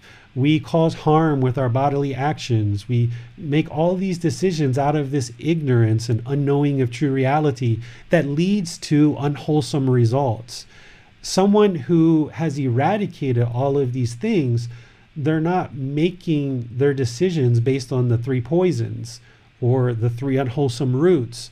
They're instead, they've replaced these three unwholesome roots with the three wholesome roots. They've replaced all three of these with the wholesome roots of generosity, loving kindness, in wisdom. And now everything that they do, every decision that they make is based in generosity, loving kindness, and wisdom, right? So those decisions are always going to lead to wholesome results. But as long as we have these three poisons in the mind, the unenlightened mind is going to constantly struggle through life because it's having a hard time seeing through this pollution it's almost like this mist or this fog that's causing the inability for the mind to truly make good, wholesome decisions. But gradually, as you learn these teachings more and more, you will see that through making good, wholesome decisions with the wisdom in these teachings, they keep leading to more and more wholesome results, which is going to be this snowball of effect where you'll develop more and more of this wisdom to further and further eradicate all three of these poisons, and then the mind will move closer and closer to this enlightened mental state. And as you do, it's almost like a light flickering. So, right now, if you just get on the path in the last couple of weeks, maybe for a few seconds in meditation, and maybe even for a few minutes outside of meditation, you might see this little glimmer of peaceful, calm, serene, and content with joy. And as you progress and you implement more and more in these teachings and training the mind, that amount of time where the mind is peaceful, calm, serene, and content with joy becomes wider and wider and longer and longer. So you're getting all these glimpses at what enlightenment looks like as you're progressing closer and closer to enlightenment. And as you're getting through the four jhanas and the four stages of enlightenment, you may even go a few months without even experiencing any discontentedness whatsoever. Your mind might be completely peaceful, calm, serene, and content with joy. And then three months, six months, boom, you get hit. And maybe five, ten minutes, or five hours, you might feel discontentedness. And that's like a light bulb flickering. We call it enlightenment. And some people think that the Buddha sat under a tree, he meditated, and he instantly became enlightened. But that's not what he says in his teachings, and that's not what people experience in everyday life. What we experience is this gradual progression. That's what the Buddha talked about is this gradual progression. And I sometimes refer to it like a light. When you flip on a light, it gets bright for a second and then it goes out. It gets bright, goes out, bright, and then go out. These are kind of like the old time light bulbs that we experience. And then eventually, after it flickers for a while, boom, it's on all the time. And that's the way enlightenment is, is you get all these flickers for many months, maybe even years, and then that amount of time where the light is on, where you're experiencing peaceful, calm, serene, and content with joy, becomes wider and wider. And then eventually you get to the point where it's been a year or two years or however long, and you haven't experienced any discontentedness at all. But you never want to convince yourself that you're enlightened. Because if you do, there's a tendency for the mind to kind of shut off and kind of no longer pursue more wisdom. So once you attain enlightenment and it's been a year, two years that you no longer experience discontentedness, you've been on this path for quite a few years, learning these good, wholesome teachings, practicing breathing mindfulness meditation, practicing generosity, practicing loving kindness meditation, practicing loving kindness in daily life, gaining lots and lots of wisdom, practicing the entire Eightfold Path, eliminating all these fetters. As you're on this path for longer and longer periods of time, you're going to eventually come to the realization that, wow, I haven't experienced any discontentedness for quite a long time. But rather than convince yourself that you're actually enlightened, it's better just to kind of assume that you aren't and just always be looking for more and more wisdom. Not necessarily always in these teachings, but look for how to become the best scientist or the best business owner or looking how to start some project that benefits humanity or looking to be a very best mom or dad or uh, looking about how to treat other people and benefit others in your community but now doing that through an enlightened mind where you're no longer pursuing craving, anger, and ignorance or greed, hatred, and delusion, but you're doing it with this deep wisdom of knowing how to help other people through the decisions that you make because now you'll understand true reality. So, any project or any initiative that you take on can be wildly successful because you understand reality and you understand how to move things forward in life in a way that you didn't understand in the unenlightened state. But this is a gradual progression towards this enlightened mind. So, in addition to everything else you do, whether it's your occupation or be a boyfriend, girlfriend, life partner, be a parent, or whatever, you should always have this kind of underlying effort to learn and practice these teachings to gradually bring them into your life because that's going to help you be the very best friend, be a great partner, be a good worker, a good employee, a good boss, a good community leader. All of these good, wholesome teachings are just going to support you in all the other decisions that you make in life. Not everybody who follows this path and practices this path is going to choose to be a teacher. There's a great need for enlightened politicians, enlightened business leaders, enlightened community leaders, enlightened taxi cab drivers. I've met people who are enlightened that are taxi cab drivers. There's a need for people in all parts of society to not function based on craving, anger, and ignorance, but making choices based on ensuring that we all are being loving and kind and compassionate and friendly and respectful to each other.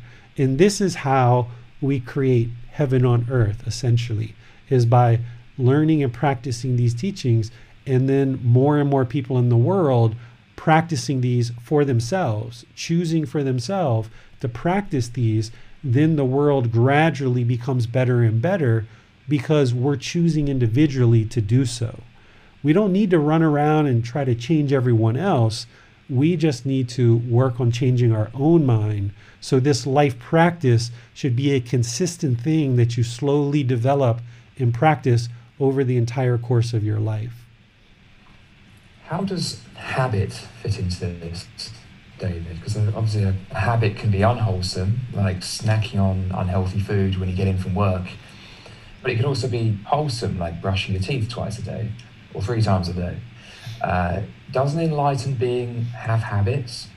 A habit is just the propensity of doing something repeatedly over and over. So, like brushing your teeth regularly. But again, back to kind of what BitBlob was saying about work, you know, whether it's brushing your teeth or helping your children or having the things you need, it's not about whether a habit is good or bad necessarily. It's about how the mind relates to it. So, what we're really talking about with brushing our teeth is oral hygiene. You can have good oral hygiene and pursue that as a goal, as an objective, as an interest and that will be very healthy and have good results for you. But if you were very lackluster and not really that interested in pursuing oral hygiene and you didn't really give it much thought, what you're going to find is you're going to end up with poor oral hygiene. And that's the result of your decisions. That's your kamma. That's the cause and effect, the action and result, because you weren't really paying attention to it and you didn't really put much effort into it. But if you also pursued it really aggressively with lots of longing and strong eagerness, this is going to lead to discontentedness as well because that longing, that outward searching, that uh, looking for satisfaction and having the brightest, best, most amazing teeth or oral hygiene is going to cause the mind to be discontent because there's no way that you can attain that permanently. So, what you've got to do with all of these things is bring the mind to the middle where you spend time and effort for things like your oral hygiene, but you don't hold on to it very loosely, but you don't hold on to it very tightly. So, whether it's oral hygiene, whether it's spending time with your life partner, whether it's guiding your children, whether it's having transportation or a home or shelter or clothing or food, you've got to always come back and find that middle where you're not holding on to it too tightly, but you're not holding on to it too loosely either. But you're pursuing things as an interest, a goal, and objective, including these teachings. Sometimes people can have such a craving and desire to attain enlightenment that they just pursue it and pursue it and pursue it and pursue it and they never get it. So you've even got to eliminate the outward searching for satisfaction, this craving, desire, attachment to enlightenment itself. You need to pursue it as a goal, objective, and an interest where you've just got this underlying foundation where you're almost drip feeding the teachings into the mind over a gradual period of time and you're gradually implementing them into your life, observing the progress, observing how things are improving, but just continually working in the direction of an enlightened mind without longing and strong eagerness. Okay, so if, if we are causing our own discontent mind, we, we touched on today, through our mm. craving, and of course we covered that in the Four Noble Truths as well, and then others, the same is true, other people are causing their own discontent mind through their craving, then what do we mean exactly by the idea of doing harm to others or others doing harm to us? Can you help me unpack this? Yeah, so the harm is active decisions that are harming others, not causing their discontentedness, but causing harm. So if we steal something from somebody, that's going to cause them harm because they're working, they're applying effort and energy, they need those resources. And if we steal something from them, it's going to harm them because they've now lost all that time, effort, and energy that they applied to resources. Or if I have a partner, if I was still having sex and I went outside the relationship and had sex, then that's causing harm to that person because it's breaking our trust and our loyalty. If that person becomes discontent because I did so, then they're causing it because they're attached to me. They're causing the feelings of discontentedness, but I created the harm through my decisions of either my intentions, my speech, or my actions, my livelihood, whatever I've done to make a decision, I've caused harm to others, and that harm is going to be returned to me. But any discontentedness they feel or experience is caused by their own craving, their own desire, their own attachment. So discontent feelings and harm are two different things. Where harm is a overt action or speech or intention, something like that, that I'm putting out into the world, which is then creating some kind of harmful effect. Where the discontentedness is feelings that arise in the mind as a result of their craving, desire, attachment. If I was to summarize that in kind of our own way, then, so we cannot cause someone else's discontentedness and they cannot cause ours. However, if we're doing harm, are we in effect creating the conditions for them to uh, cause themselves to be discontent or make it harder for them to attain enlightenment by making the conditions more, more difficult? The conditions to attain enlightenment are the conditions to attain enlightenment. There's it's your own individual choices of whether you attain enlightenment or not. If you were in a relationship where you're attempting, let's stay on the the the uh, this example of sexual misconduct because it's one that we see a lot in, in the world. If you were in a relationship where you were with a partner who was constantly going outside the relationship and being disloyal, a person who's working towards enlightenment at some point is most likely going to decide that's something that's not going to lead to anything beneficial and they may choose to leave that person when or if they, they may or may not. But i can't imagine an enlightened person being in a relationship with somebody who is unloyal and unfaithful and distrustful it doesn't mean that someone blocks them out or they push them away with hatred and anger they would still have loving kindness or active goodwill and compassion for that person, but that person's enlightenment is all in their own hands. Your enlightenment is not dependent on other people around you. It's your decisions of staying in that relationship that might continue to cause harm that, as you say, Max, creates the conditions that are ripe for your discontentedness but it's still your decision to stay in that relationship and experience the results of that harm that's being done in the relationship. So you're right in that we can't cause other people to be discontent. If someone is getting angry, hostile, frustrated, sad, bored, lonely, uh, if they're resentful, if they're jealous, they're causing that themselves, completely and entirely causing that themselves. Let's go with jealousy since we don't talk about that one very much. If I was to go somewhere in the public and I was to talk with another man or another woman and my partner got jealous because of that, I haven't done anything wrong. I'm just talking with another person. If their mind is holding on to me so tightly that they don't even want to see me talking to another person, their jealousy is being caused by their own mind. It wasn't caused by me talking to other people because talking with other people is something that everyone can do. It's not like we have to run around and decide and ask permission from our partner who sh- should we and who shouldn't we talk to. So we can't cause other people's minds to become discontent, but we can cause harm to others, which makes their life more difficult. And as you say, creates conditions where they can potentially become discontent, but still their discontentedness is caused by themselves. Right, got it. Thank you. Well, I have one more question, and that is what would you say to a community leader or politician in an elected position who's not currently practicing this teaching to do no harm, or any of teachings of Gautam Buddha, like those found in the Eightfold Path? what advice would you have for them that could be helpful to their role as a community leader or a country leader? And what advice do you have for a community of people who are choosing those leaders to lead them?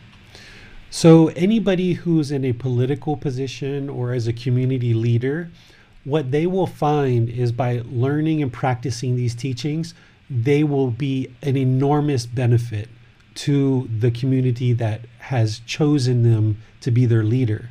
So, if a community leader or politician is practicing things like do not kill, do not steal, don't commit sexual misconduct, don't lie, uh, don't put substances into the body that cause heedlessness. And remember, we went into a lot more detail about the five precepts and what they truly mean.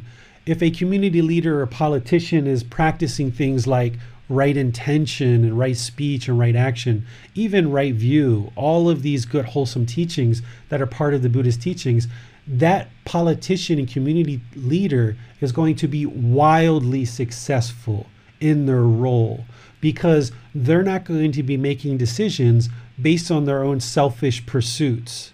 They're not going to be lying to people in order to attain some selfish goal or objective. They're not going to be pursuing external satisfaction through craving. They're not going to have ego and arrogance and feel that if somebody disagrees with them, they have to push that person down in order to look like they're so intelligent or so smart. What a leader is going to be doing who is practicing these teachings is they're going to be looking for the right decisions, no matter who it comes from, in order to move this society or this community forward. It's not about the leader always being right or the leader always being smart or always being intelligent. It's about finding the right answer amongst all the people around the table in the leaders choosing that, aha, that's the right answer for us to move this community forward. And then the leader is going to find a way to involve people to now participate as a community or as a country in order to solve any particular problems that the population is facing. If somebody is not practicing these teachings, you're going to see people who are very selfish, self interested, that are lying, that are cheating, that are doing things backhandedly, that are not interested in other people having the limelight, a person or a leader who's not comfortable with others sharing solutions, and it's always got to be their opinion because of their arrogance and their ego. They, they kind of want to uh, squash other people who might have a contribution. They always want to be the person out in the front. But a true leader who's learning and practicing these teachings that's going to have massive amount of success is somebody who's interested in seeing everybody benefit, seeing everybody get what they need in order to move the community forward. And they're going to be practicing these teachings in a way that's wholesome, where they're going to be practicing polite speech and kind speech. They're going to be respectful. They're going to be speaking at the right time what they say is true. They're going to speak gently. When they speak, it's going to be beneficial instead of just random chit chat. They're going to be speaking with a mind of loving kindness. They're not going to be blaming other people, right? A real leader is going to take responsibility for any issues that are happening on their watch. They're going to see the situations that are happening while they're leading the community, and they're going to take responsibility for those things, and they're going to look for the answers that are going to solve these problems in the world. That's what a real political or community leader is going to do, who's going to be very successful in seeing lots and lots of success in their community for someone who's in a position where they're selecting community leaders, whether it's politician or just any community leader at all the different levels of society that we have, those people should be looking for these attributes that they know are going to lead to good, wholesome results. So if you see a leader who isn't pursuing decisions in a selfish way with selfish desire, that person is looking out for other people not their own self interest, then that person's going to lead and be beneficial to your community. If you see somebody that doesn't have hatred, anger, ill will, frustration, irritation, someone who's operating from loving kindness, active goodwill towards all beings without judgment, then that person's going to be very successful in leading your community. If you're seeing someone who's accepting responsibility for the problems at hand and looking for solutions among the community and is comfortable with other people stepping up and saying, Hey, I have a solution, and is comfortable with that to happen because that leader is only interested in getting the right solution, not necessarily interested in their own ego, then that leader is going to be successful because they're seeing true reality that it's not about ego and arrogance and selfish pursuits, but it's about helping the people. If you're seeing leaders that are speaking with the five factors of well spoken speech, they speak at the right time, what they say is true, they speak gently, beneficially, with a mind of loving kindness, without blaming other people. If you see a leader who isn't promoting killing of any type, if you see people who are uh, not stealing people's ideas or possessions or uh, positions of authority, that are resisting others, if you see people who are loyal and committed in their life partners with their relationships instead of practicing sexual misconduct, if you see people who are truthful, uh, truth speaker, not deceiving the world through their speech, and if you see people who aren't taking substances that cause heedlessness, all these good, wholesome teachings are going to lead to good, wholesome results. So if you're picking a leader for your community or your country, you should be looking for these same qualities, these same practices. People can say whatever they would like to say when they're at a podium, but you have to look at their actions and see what their actions are like. And when you can make your decisions based off of those things, then you know when you're turned away and you're not looking, they're going to be performing those same actions, which are not based in this craving, anger, and ignorance or unknowing of true reality. So therefore, they're going to be looking out and benefiting their community, and i.e., they're going to be benefiting you. Okay, we have a question from Mercia. If you're on the receiving end of being harmed by someone, is that your karma? Yes, that is your karma because you're choosing to be around that person. If someone harms and causes harm, and then you continue to choose to be in that environment and continue to allow that to happen, then that's your karma. And likewise, if you're experiencing discontentedness in the mind, where you're experiencing sadness, anger, frustration, irritation, annoyance, boredom, loneliness, shame, resentment, jealousy, all of these discontent feelings, that's your karma too, because you haven't yet learned and practiced these teachings to awaken the mind. But just because that's your karma doesn't mean that you need to stay in that situation. This is the thing to understand with this hatred, anger, ill will. We talked about it as pushing people away and creating walls and not allowing people to disagree with you.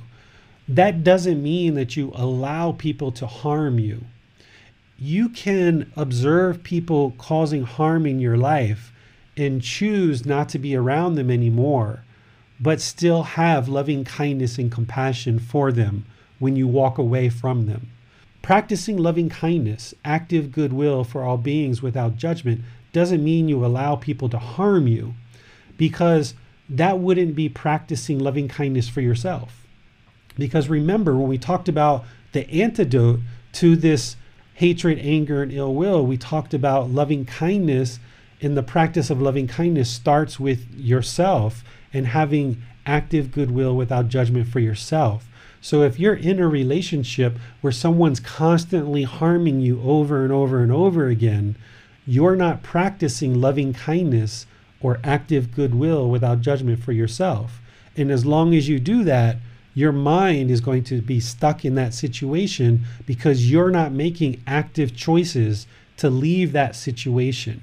So, in order to move to an enlightened mind, in a peaceful, calm, serene, and content mind, in life, you need to make the decision to practice loving kindness for yourself and, of course, other beings. If you don't do that, then yes, it's your karma. It's a cause and effect or action and result, essentially the result of your decisions. It doesn't mean you just stay in the situation and constantly accept the harm.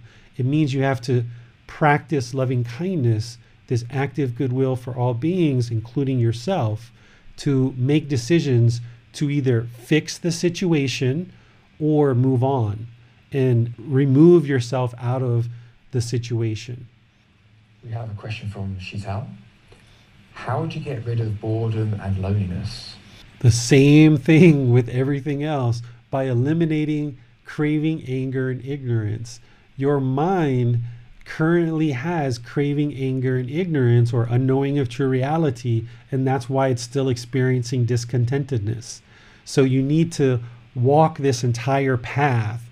One of the things that I see with Gautama Buddha's teachings is people will come up with something like this. They'll say, How do I get rid of boredom? Or how do I get rid of stress? Or how do I get rid of anxiety? Or how do I get rid of anything, right? Any kind of uh, list of things, like almost as if there's like a different pill for every single thing, because this is how people are taught nowadays. We think that anxiety is a mental illness, or we think stress is a mental illness, or sadness is a mental illness, and there's a different set of pills for each individual emotion or feeling. But in reality, this whole massive amount of discontentedness, whether it's painful feelings, pleasant feelings, or feelings that are neither painful nor pleasant, are coming from the same problems. These three poisons and the unenlightened, untrained, uncontrolled mind. So it's the entire path to enlightenment that is going to eradicate sadness, it's the same path that's going to eradicate boredom or loneliness. It's the same thing that's going to eradicate guilt or shame or fears.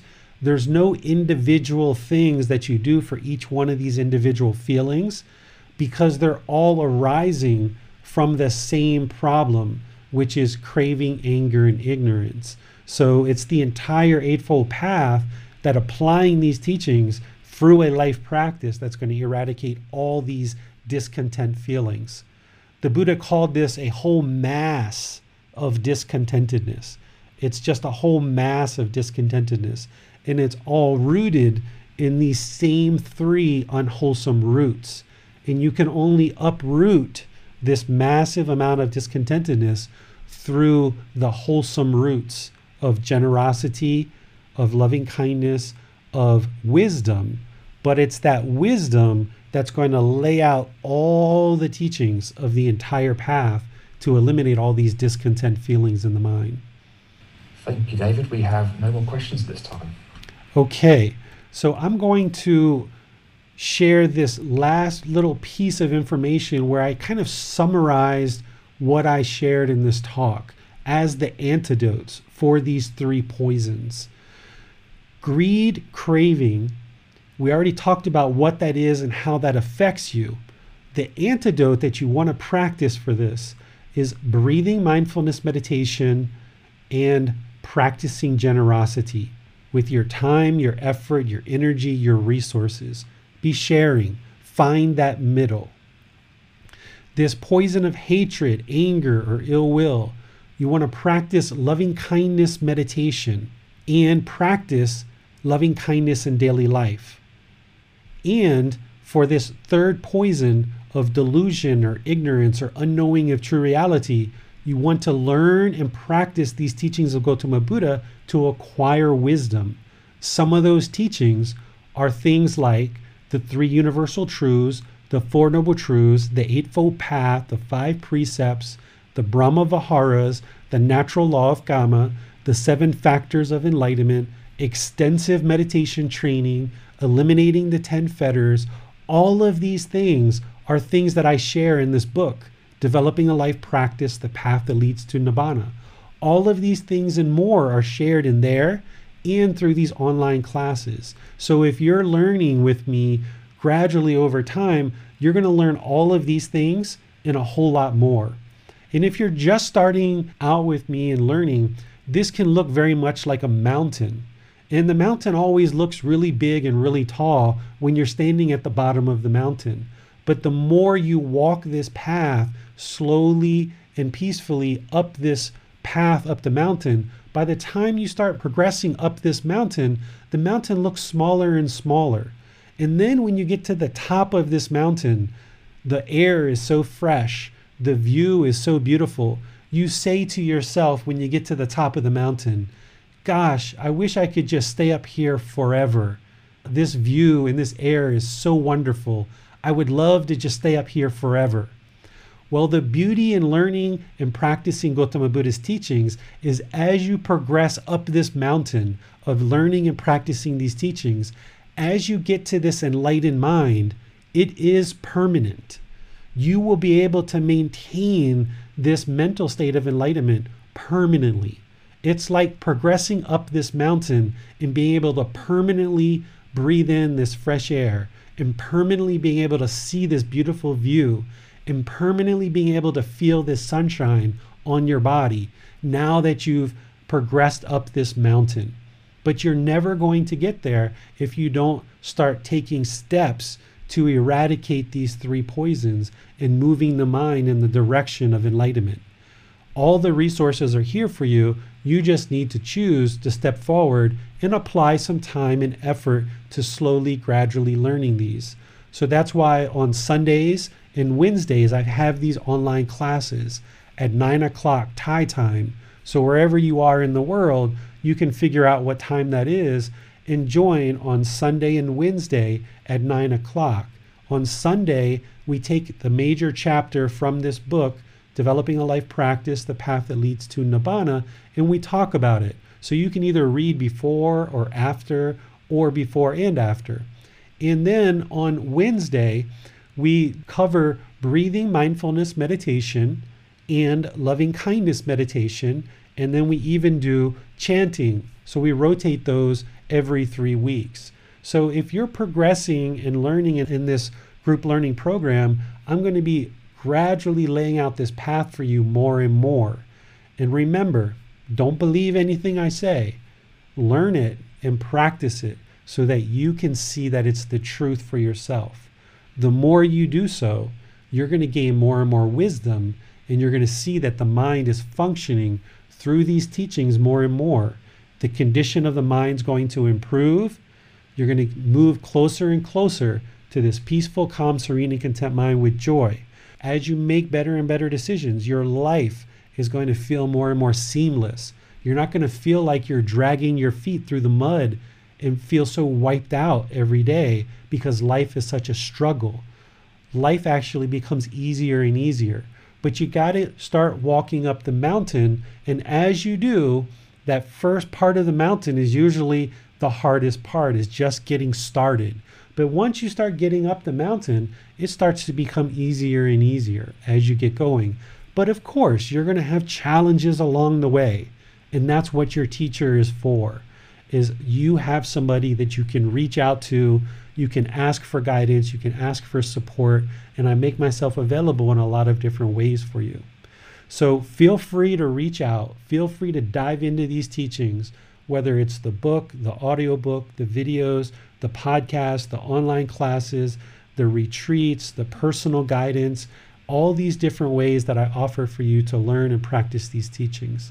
So reach out and start walking the path with the Buddha. That's the only way that you're going to eradicate these three poisons and experience this enlightened mind. So until next time, thank you for joining. I appreciate that you decided to take the time and effort to learn and practice these teachings to help you and all those people around you and all of humanity. Next Sunday, we're going to be discussing chapter 9 which is what is kamma and how does it affect you? This Wednesday, three days from now, we're going to be doing loving kindness meditation. And I'm going to be teaching you how to use that to eradicate this poison of hatred and anger. So feel free to join in. And if you don't make the class live, you know that you can always watch this back on YouTube, Facebook, or on our podcast. So until next time, have a wonderful rest of your day. Enjoy the people around you. Treat everybody with love and kindness and respect. Have fun. We'll see you next time. Sawadee khap. Thank you for listening to this podcast. To provide support for this podcast, visit patreon.com forward slash support Buddha. To access more teachings, visit buddhadailywisdom.com. There, you will discover a full range of courses, retreats, and online resources to assist you on the path to enlightenment. Remember to establish a daily, consistent meditation practice, along with learning and practicing these teachings. A well developed meditation practice is the foundation in which to train the mind to attain enlightenment.